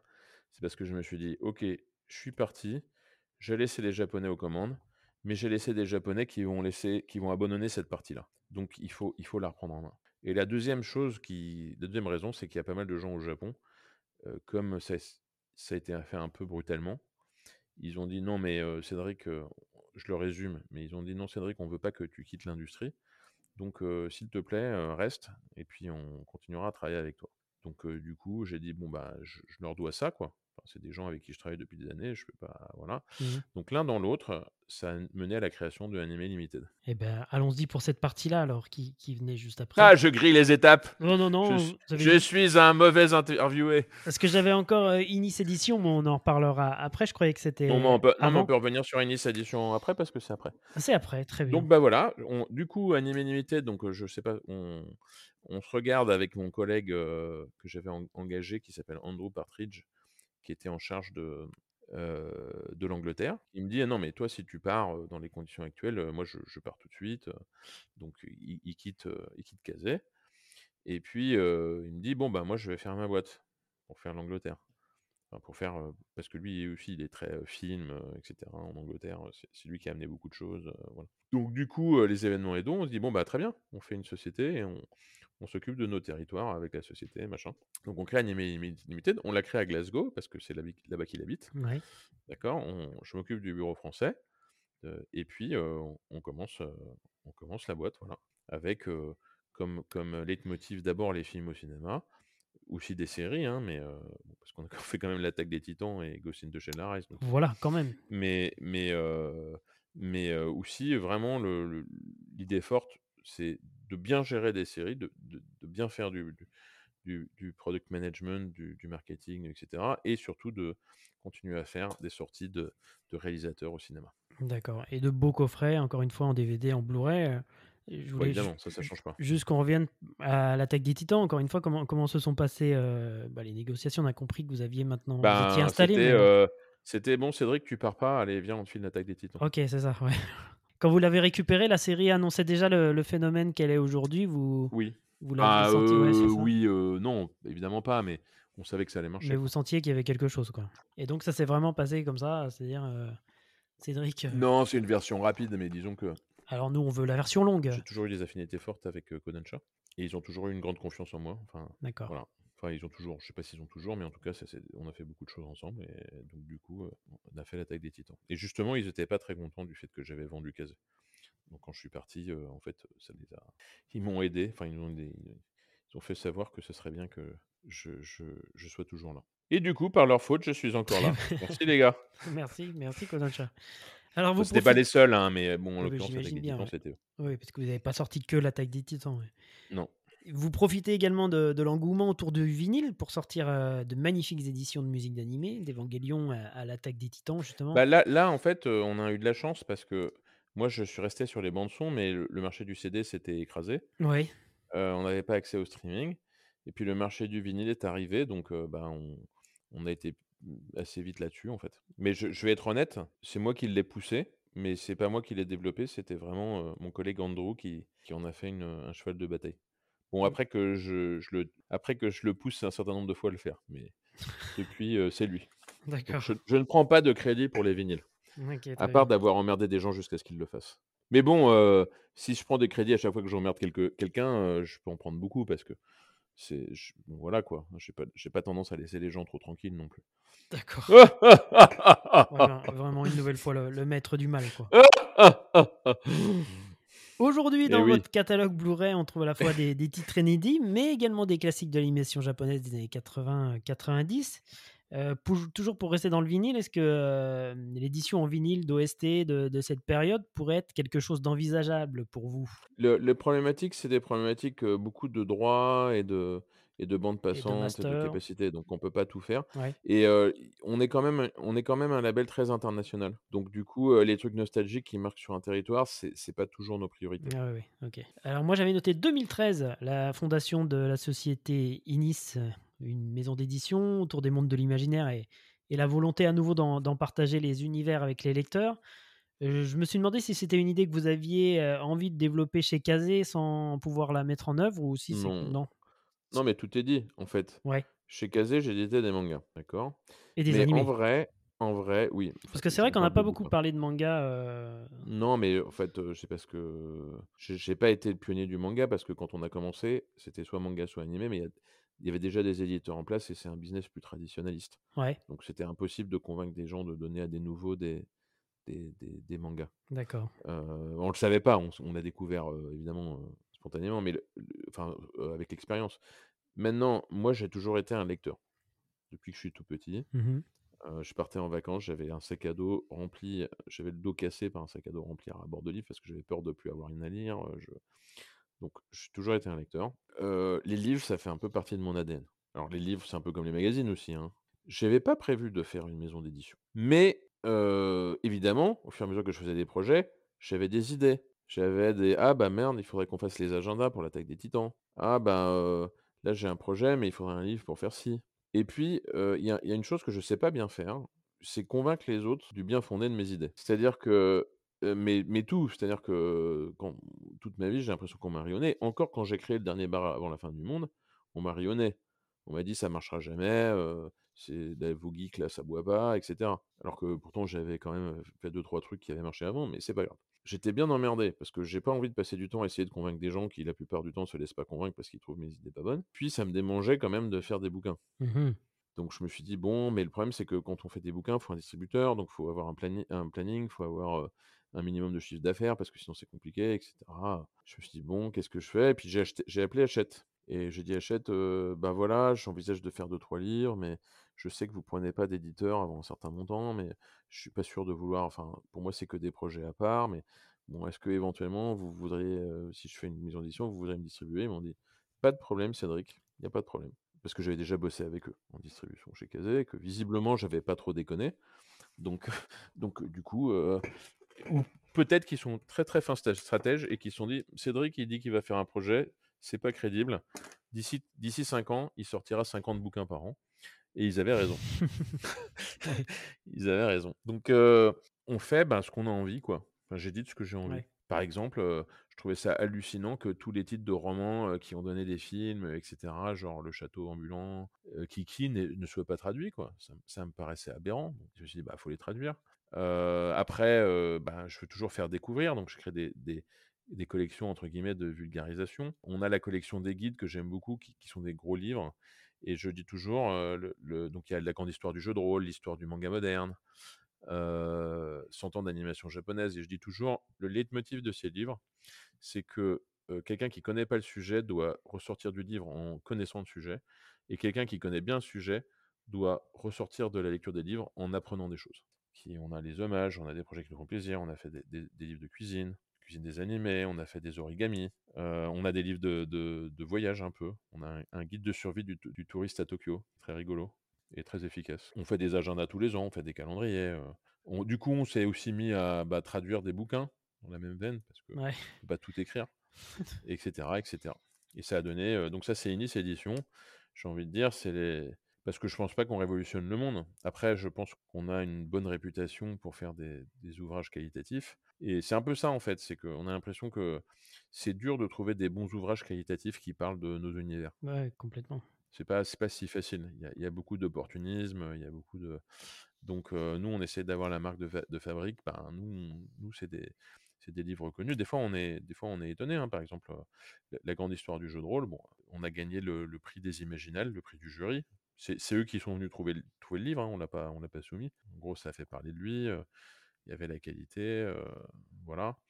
Euh, voilà, okay. Ça c'est Ynnis édition. Mais euh, on va dire que je pense que toute ma vie, euh, je, je ferai des trucs avec des bouquins. Je, je pense que je peux pas m'en empêcher. Puis quand j'en ferai plus, j'en lirai plus. Enfin, j'aurai plus de temps pour lire des bouquins. Est-ce que c'est quelque chose justement qui existe ailleurs, euh, en Europe ou même aux États-Unis, des, des livres comme vous les, les éditez, euh, qui, qui vont euh, vraiment chercher euh, euh, au cœur de l'œuvre euh, ce pourquoi elle est importante et... Il y a, il y a des livres comme ça partout parce que c'est assez facile de les écrire. Euh, par contre, des livres euh, de la qualité des nôtres, il y en a un peu, mais il n'y en a pas beaucoup, quoi. D'ailleurs, les gens commencent à le remarquer. Parce que c'est des livres qu'on traduit peu parce que finalement, ça coûte euh, presque plus cher de faire traduire un bouquin comme ça que de le faire écrire. Enfin, ça coûte plus cher de traduire un de nos bouquins que de faire écrire un bouquin moyen. De traduire un de vos bouquins pour euh, d'autres marchés, c'est ça ? Ouais. Parce qu'en fait, euh, mais, mais même, même, même en France, si je voulais traduire un cycle d'animation japonaise, le traducteur coûte pratiquement plus cher que le journaliste qui l'écrit. Alors, je sais pas pourquoi, mais euh, parce que euh, la traduction, c'est un, c'est un métier euh, avec de la demande et un marché, et que les gens qui écrivent, ils sont en règle générale mal payés. Enfin, ils ont des royalties si ça marche, qui sont auteurs, donc si ça marche, ils sont bien payés, mais sinon, ils sont en général moins, moins payés parce que euh, c'est des auteurs et qu'ils font ce qu'ils veulent, et ce qu'ils, ce qu'ils ont envie parfois, et, et bref, c'est moins bien payé, quoi. Mais partout, hein, pas qu'en France. Hein. Donc, euh, par contre, si ça vend bien, bah, ils gagnent beaucoup mieux leur vie. Je dis pas qu'on paye mal nos auteurs, hein. C'est pas ce que j'ai dit. on, l'a, on l'a bien compris, on l'a bien compris. Mathieu Pinon, c'est pas plein à cette antenne, donc il y a pas. Ah bah ça, dé... ça, bah ça, je sais pas parce que Mathieu, il, il aime bien se plaindre. Hein. Il en a pas parlé en tout cas. J'espère qu'il n'entendra pas ce. ce... Et je pense que quelqu'un va capter. Okay. J'espère qu'il viendra me, me voir en me disant Cédric. T'as encore dit que je me plaignais. Mais, euh, bah, mais par contre, c'est un bon exemple parce que un des trucs qui m'a décidé de fonder Ynnis, dans, dans les plusieurs projets, il y avait l'histoire du manga moderne. Ouais. Parce que Mathieu est venu me trouver un jour et il me dit, voilà Cédric, je viens de voir parce que j'ai un projet de bouquin. Et en fait, euh, je sais que t'es pas éditeur là, mais je viens de voir parce que t'es un peu la personne qu'on va voir euh, quand on a des projets. Et euh, du coup, je lui ai dit, écoute, moi, je, je vais faire une maison d'édition. Enfin, je suis en train, je peux faire le, le bouquin, mais je pense que ce que tu dois faire là, c'est... Euh, faire un financement participatif parce que ça va te permettre de faire une campagne de com pour un bouquin comme ça, c'est important parce qu'il n'y a rien comme ça sur le marché, etc.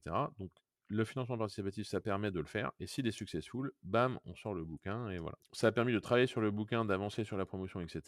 pendant que moi j'avançais la création de, de Ynnis édition. Euh, lui pour le coup il a été traduit en anglais, et, oui mais récemment. Et en espagnol aussi. Ah, en récemment. Espagnol aussi. Mais ça, ça a mis presque dix ans avant qu'ils le traduisent. C'est, c'est, pas, c'est pas évident. C'est nouveau, quoi. C'est genre, ils se réveillent partout, ils font « Ah, il y a le manga, c'est quoi ? Il faut qu'on fasse des choses. » Et voilà.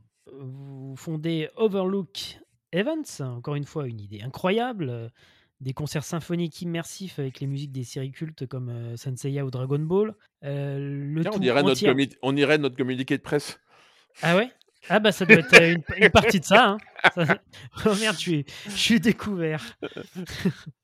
Non mais euh, ils font tout ça. Hein. Le tout entièrement synchronisé avec les images de la série, ça aussi c'est le communiqué de presse. Ouais, exactement. Euh, ça, c'est pas le communiqué de presse. Par contre, vous développez cette idée en, produ- en produisant euh, de nombreux ciné-concerts et tributes autour des plus grands compositeurs de musique de films ou de jeux vidéo. En tant que producteur, mais également en tant que passionné d'animation, qu'est-ce que vous retenez de, des premiers concerts symphoniques que vous avez euh, produits ?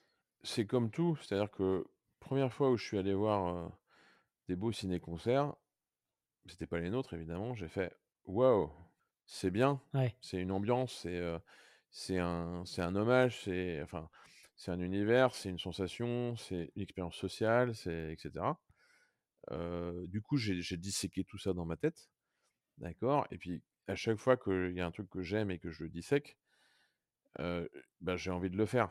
En l'occurrence, Overlook, c'est, une, c'est une, un bon exemple parce que moi, j'en avais pas la compétence. Et, et c'est par l'intermédiaire de, de, de, d'associés, euh, et notamment de quelqu'un qui est beaucoup plus doué que moi en musique, qui s'appelle Romain Danois, que je conseille d'inviter d'ailleurs, il a beaucoup de choses à dire, et euh, c'est, c'est un peu lui, la, le, je vais pas dire l'âme, mais la force créatrice de, de Overlook, c'est lui qui connaît, c'est lui qui insistait, c'est lui, c'est lui voilà, et, euh, et c'est lui qui, qui m'a donné les éléments qui me manquaient pour le faire tout seul, enfin qui, m- qui m'aurait manqué pour lancer quelque chose euh, tout seul, et du coup bah, on, on a créé Overlook Events euh, à plusieurs, euh, chacun avec des, des compétences différentes, hein. On est assez complémentaires, et, euh, et on s'est dit bon, qu'est-ce qu'on fait, et là euh, bah, il a fallu remonter la pente, donc il a fallu dire bon bah en, en, en fait l'activité de, de concert, hein, c'est deux choses, enfin pour nous, c'est soit être promoteur d'un concert existant, il y a un concert de Final Fantasy euh, qui est organisé par euh, Distant Worlds, qui est fait par euh, Euh, un, un compositeur américain qui s'appelle Arnold Rost, Arnie Ross, qui, qui est à Chicago et qui le fait partout dans le monde, mais euh, il ne peut pas tout organiser, donc nous, quand il vient à Paris, quand il vient à Barcelone, quand il vient, voilà, bah on, on est le promoteur, donc on s'occupe de louer la salle, de, de, d'organiser le concert en quelque sorte, voilà, et lui, là, il arrive avec les partitions, on fait les répétitions, voilà, ça c'est promoteur local. Et puis, il y a l'autre côté De, de, du miroir, qui est bah, justement le, le côté inverse, c'est-à-dire on crée un concert, on l'écrit, et on va l'organiser partout dans le monde. D'accord ? Et pareil, quand c'est à Paris, on peut le faire nous-mêmes. Quand c'est à Taïwan, bah, il faut qu'on s'appuie sur un promoteur local. Mmh. Donc évidemment, nous, ce qui nous intéresse en premier lieu, c'est quand même l'animation japonaise, que pers- qui n'intéresse personne d'autre à ce stade. Dans le monde, vous voulez dire ? Bah, il n'y a personne qui a fait un concert d'animation japonaise comme le nôtre dans le monde avant. Ok, imagine ça et pas ça. Donc on part avec Dragon Ball, on part avec Saint Seiya, euh, voilà, et euh, par contre, euh, après, ensuite on ne fait pas que ça, puisqu'on fait Assassin's Creed, et là on a annoncé Elden Ring, mm-hmm. D'accord, dont la première se fera en janvier deux mille vingt-quatre à Paris. C'est une première mondiale, hein. le, le concert il va faire le tour du monde après. Euh, ce qu'on a appris, c'est que on a parlé euh, plus tôt dans, dans, dans cette magnifique émission, qui dure depuis des heures et des heures. On, on... J'avais, prévenu, j'avais prévenu les auditeurs. On a, on a... ouais, c'est ça. Hey, on reçoit Cédric Littardi, euh, il est super bavard, euh, donc euh, préparez, prenez, prenez des cachets, parce que sinon vous allez vous endormir. Ok. Non, non, donc... j'ai pas dit ça. J'ai pas dit ça. donc, bon, moi je le dis. Moi, je te dis d'ailleurs. Euh... C'est trop tard, de toute façon. Oui, c'est trop tard. À cette heure-là, il n'y a, a que les vrais qui, qui sont ouais, encore restés jusqu'à. Mais, mais euh... oui, mais enfin, moi, à mon âge, je ne sais pas si je peux rester réveillé longtemps. faut, faut voir, quoi. Mais les gens ne savent pas à quelle les heure gens... on enregistre cette émission. les gens ne savent pas, oui, c'est, c'est sûr. C'est, oui. c'est plus en direct. C'est, c'est plus comme avant. Non, C'était mieux avant, hein, quand on faisait passer en direct à la radio, à tout ça. Il n'y a plus de dédicaces. Ouais, euh, non, mais. Pff, oh là là.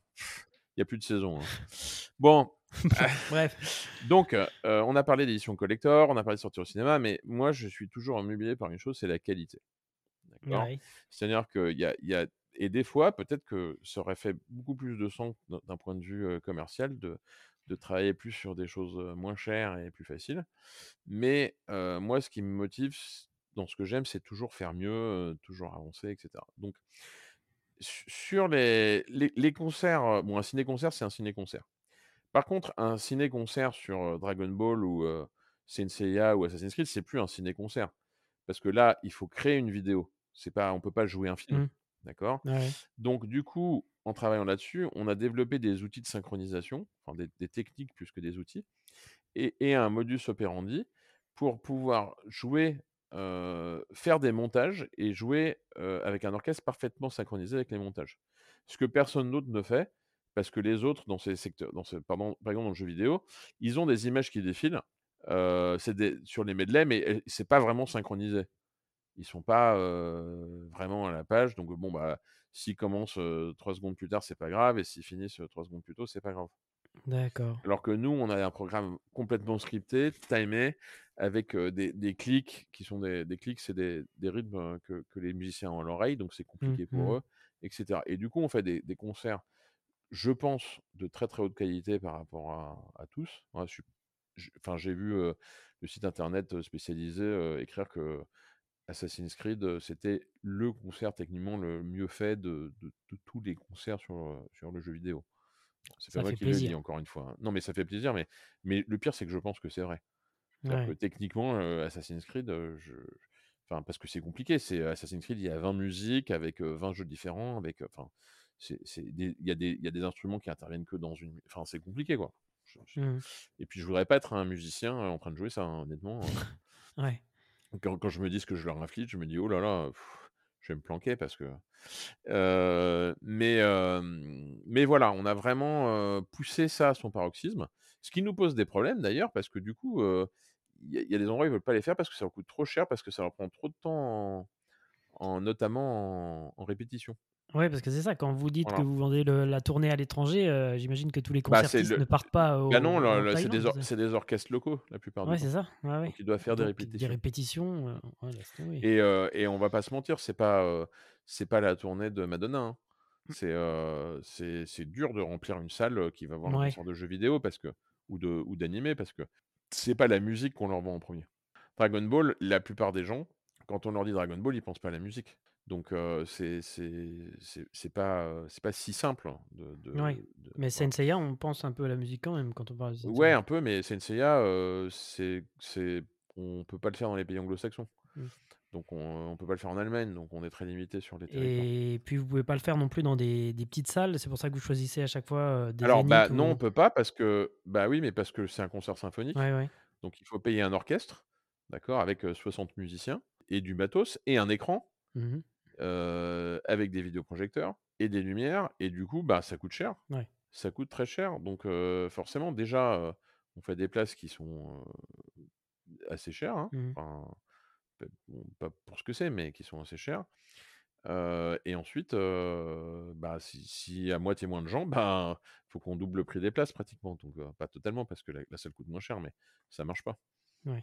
En tout cas, euh, si vous avez l'occasion, si vous ne l'avez jamais fait, Euh, bah essayez de venir à un de nos concerts, parce que je pense que c'est quand même une, une expérience à vivre. Alors, quels sont les prochains projets ? Peut-être que vous pouvez pas en parler d'ailleurs, mais euh, animation. Euh... Euh, bah on a on a Elden Ring. En animation, on va peut-être refaire euh, refaire okay. euh, Dragon Ball S N C A pour le moment. On a Elden Ring.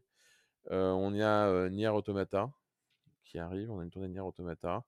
On aura probablement, ils sont pas annoncés, mais on aura très certainement des, des Final Fantasy euh, à un moment. Euh, c'est, c'est assez dur de, de dire parce qu'on est très dépendant des, des salles. Ouais. Il y a assez peu de salles de spectacle en fait qui, qui ont des tailles qui nous intéressent. Donc elles sont très bookées, donc c'est toujours un peu compliqué de savoir quand est-ce qu'on va pouvoir faire un concert.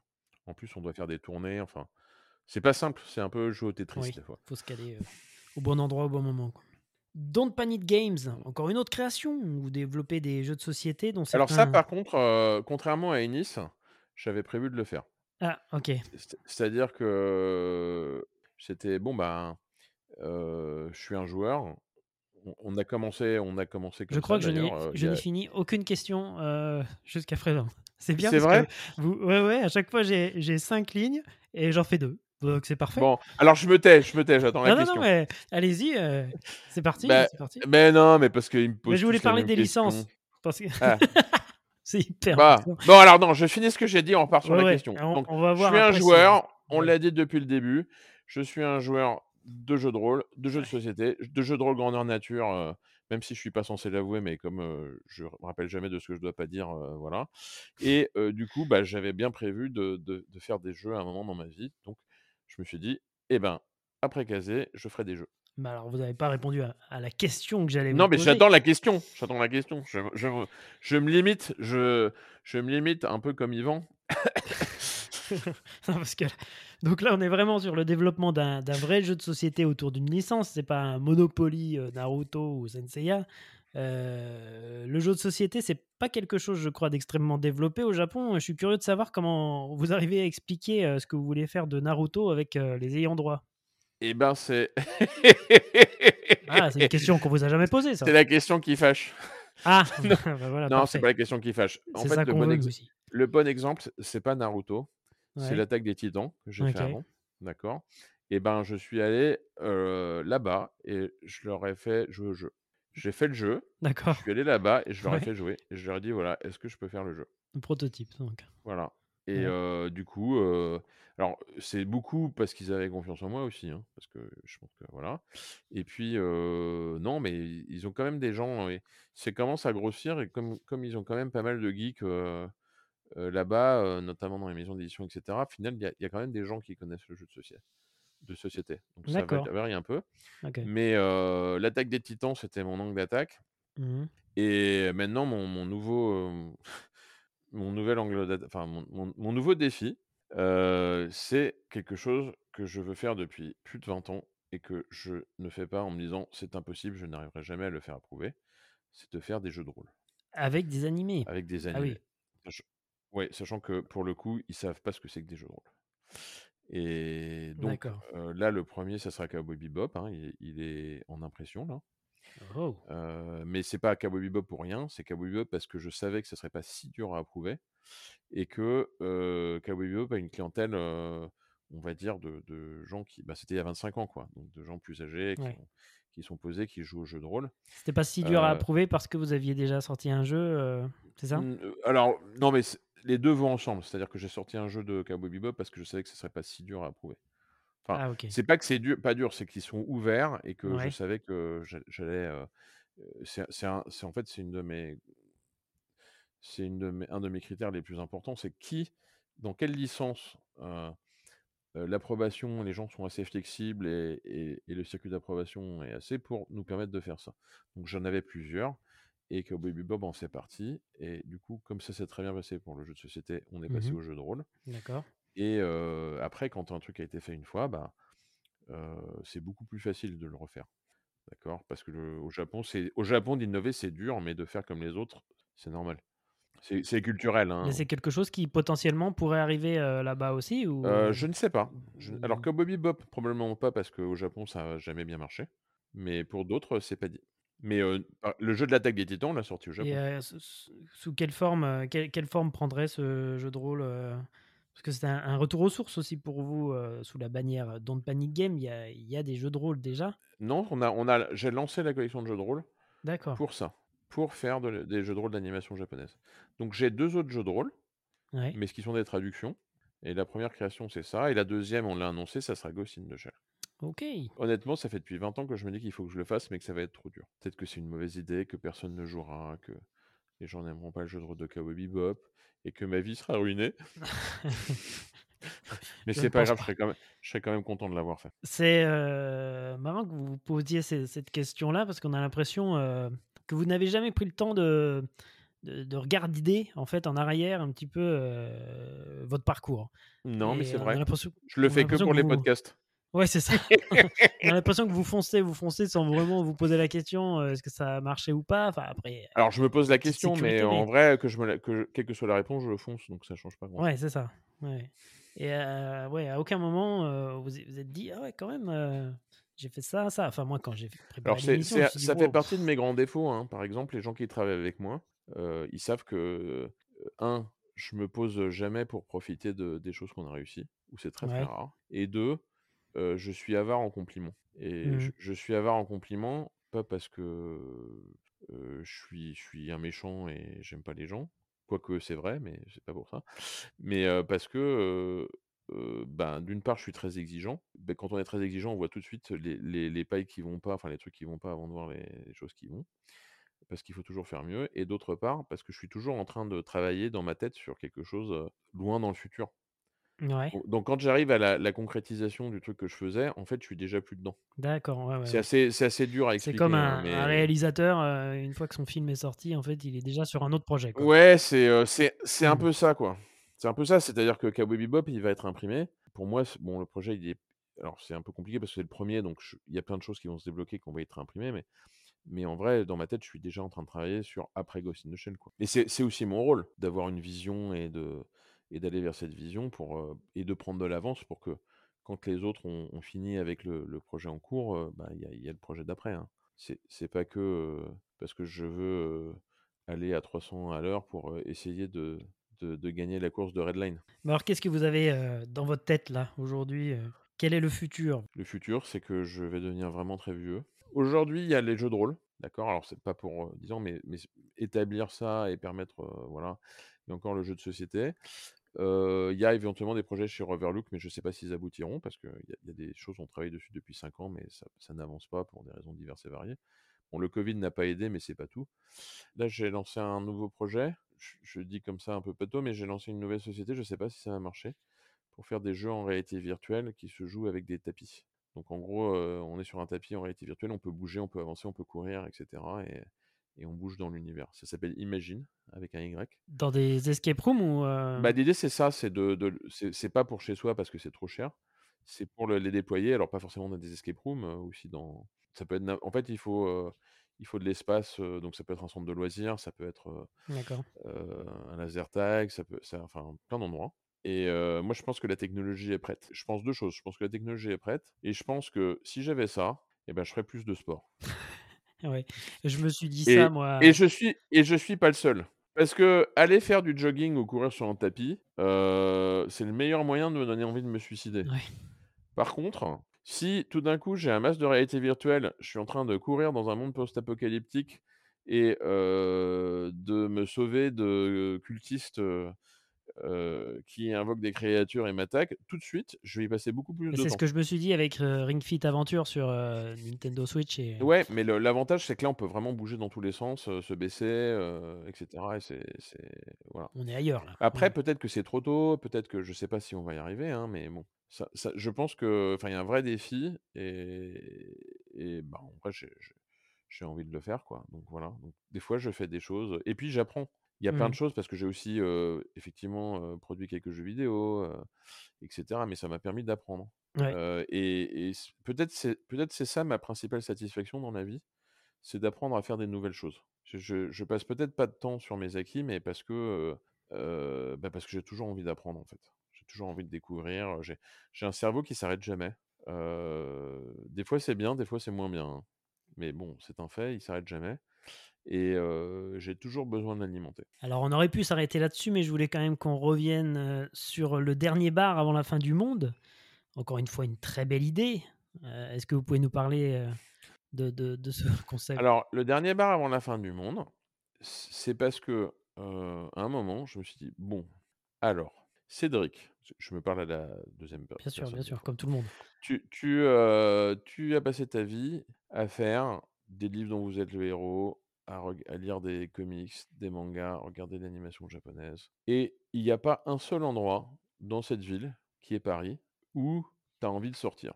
Tu vas pas en boîte, tu vas pas en soirée, tu bois pas d'alcool. Ok, tu manges, donc il y a des endroits où on peut bien manger, mais bon, c'est pas, c'est pas exactement sortir, quoi. Donc je me suis dit, bah moi, j'aimerais bien qu'il y ait un endroit où je me sens bien. Après, je me suis dit que j'étais peut-être pas tout seul. J'avais beau euh, faire euh, le cavalier solitaire et sa monture, ta, ta, ta, ta, ta, ta, ta, ta, et voilà, mais que peut-être qu'il y en avait d'autres comme moi qui euh, s'en foutaient de, d'aller en soirée ou de, de, je sais pas ce que les jeunes font, quoi, ouais. mais euh, voilà, ou les moins jeunes font, quoi, parce que je suis trop vieux, mais voilà. Et euh, des endroits des endroits plus calmes où ils puissent se poser, où ils puissent être reconnus par des gens euh, qui les regardent pas comme des débiles mentaux euh, quand ils portent un t-shirt avec R deux D deux. Donc je me suis dit, ça serait quoi cet endroit? Je me suis dit, bah ça serait un endroit euh, multithématique sur les cultures de l'imaginaire, c'est-à-dire qui s'adresse à toutes les cultures de l'imaginaire, avec une déco et des, des références partout, et éventuellement avec des, des expositions, un espèce d'espace culturel euh, décoré euh, Euh, sur les cultures imaginaires.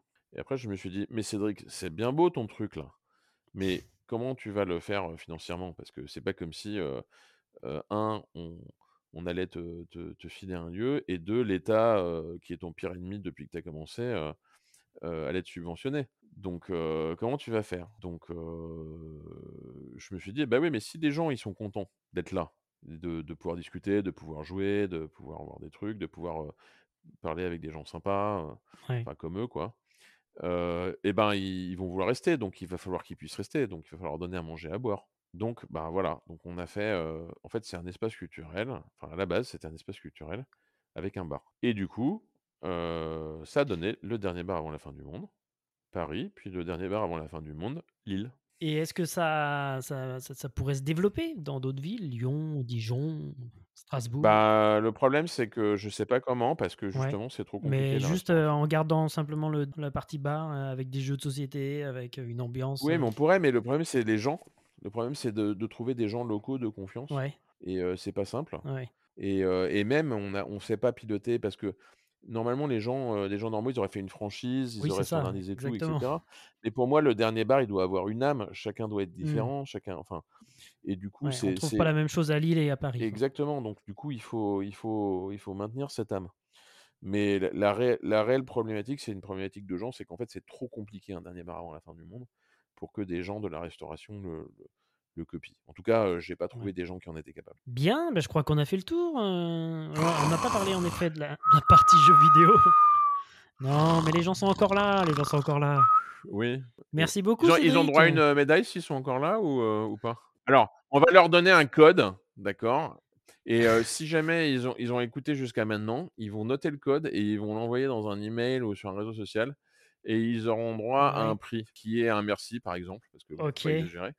Donc euh, le code sera quarante-deux quarante-deux quarante-deux. En plus, il est dur. Avec des espaces ou sans espace ?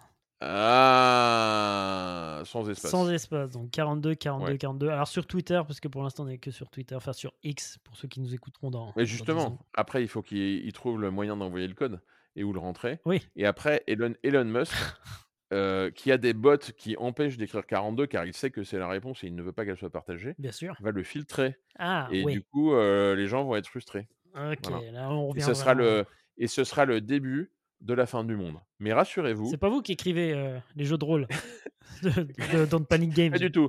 Pas du tout. Ah ouais, non, moi, moi je, suis un, je suis un mec sérieux, je suis un gestionnaire d'entrepre- ouais, d'entreprise, je, je me marre pas avec ces conneries. Oui. Et, euh, et d'ailleurs, euh, euh, quarante-deux, quarante-deux, quarante-deux, ce serait le code pour déclencher le compte à rebours pour la fin du monde.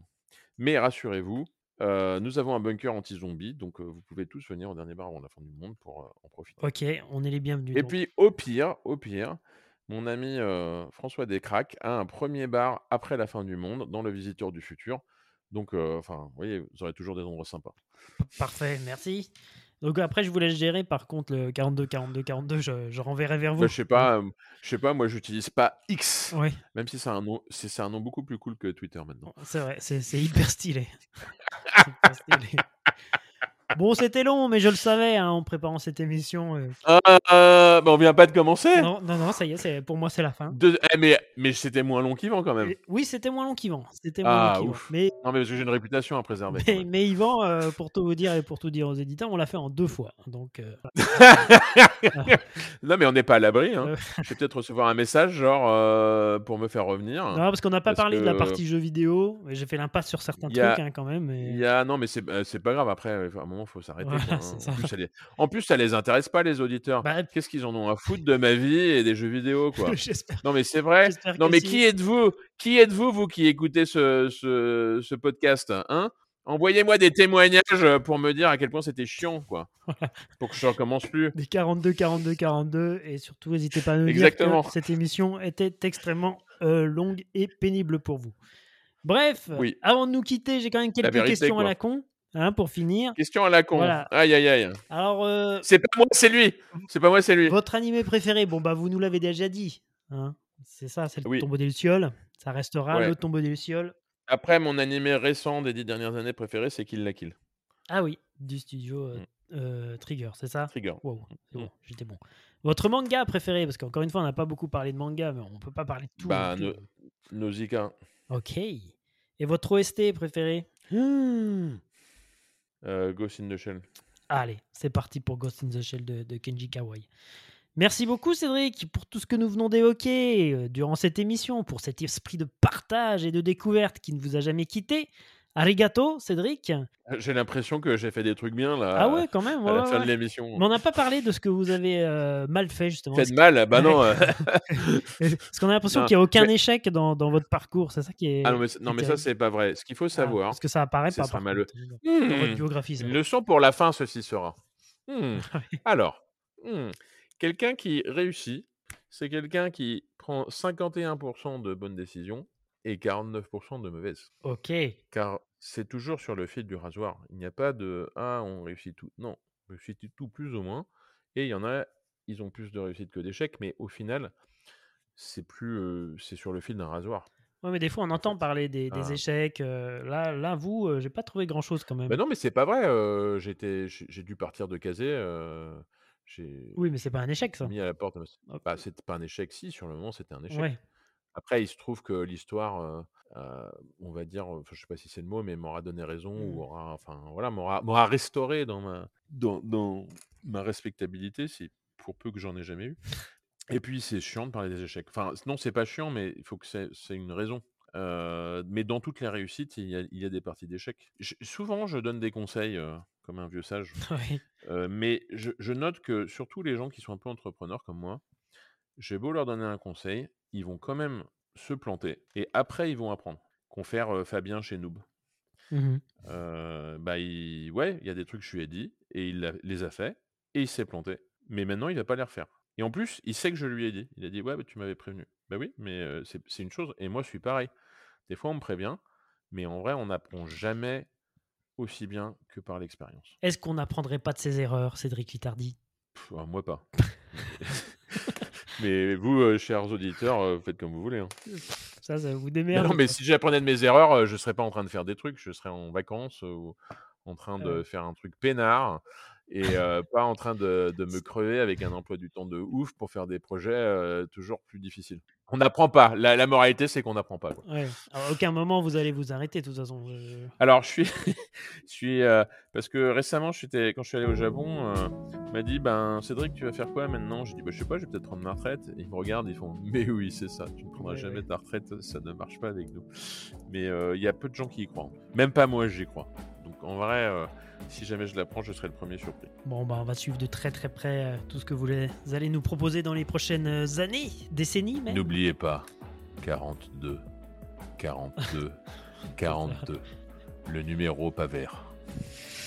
Un grand merci à, à, à vous, Cédric. Merci également à Justin, à qui on doit le magnifique habillage sonore de cette émission.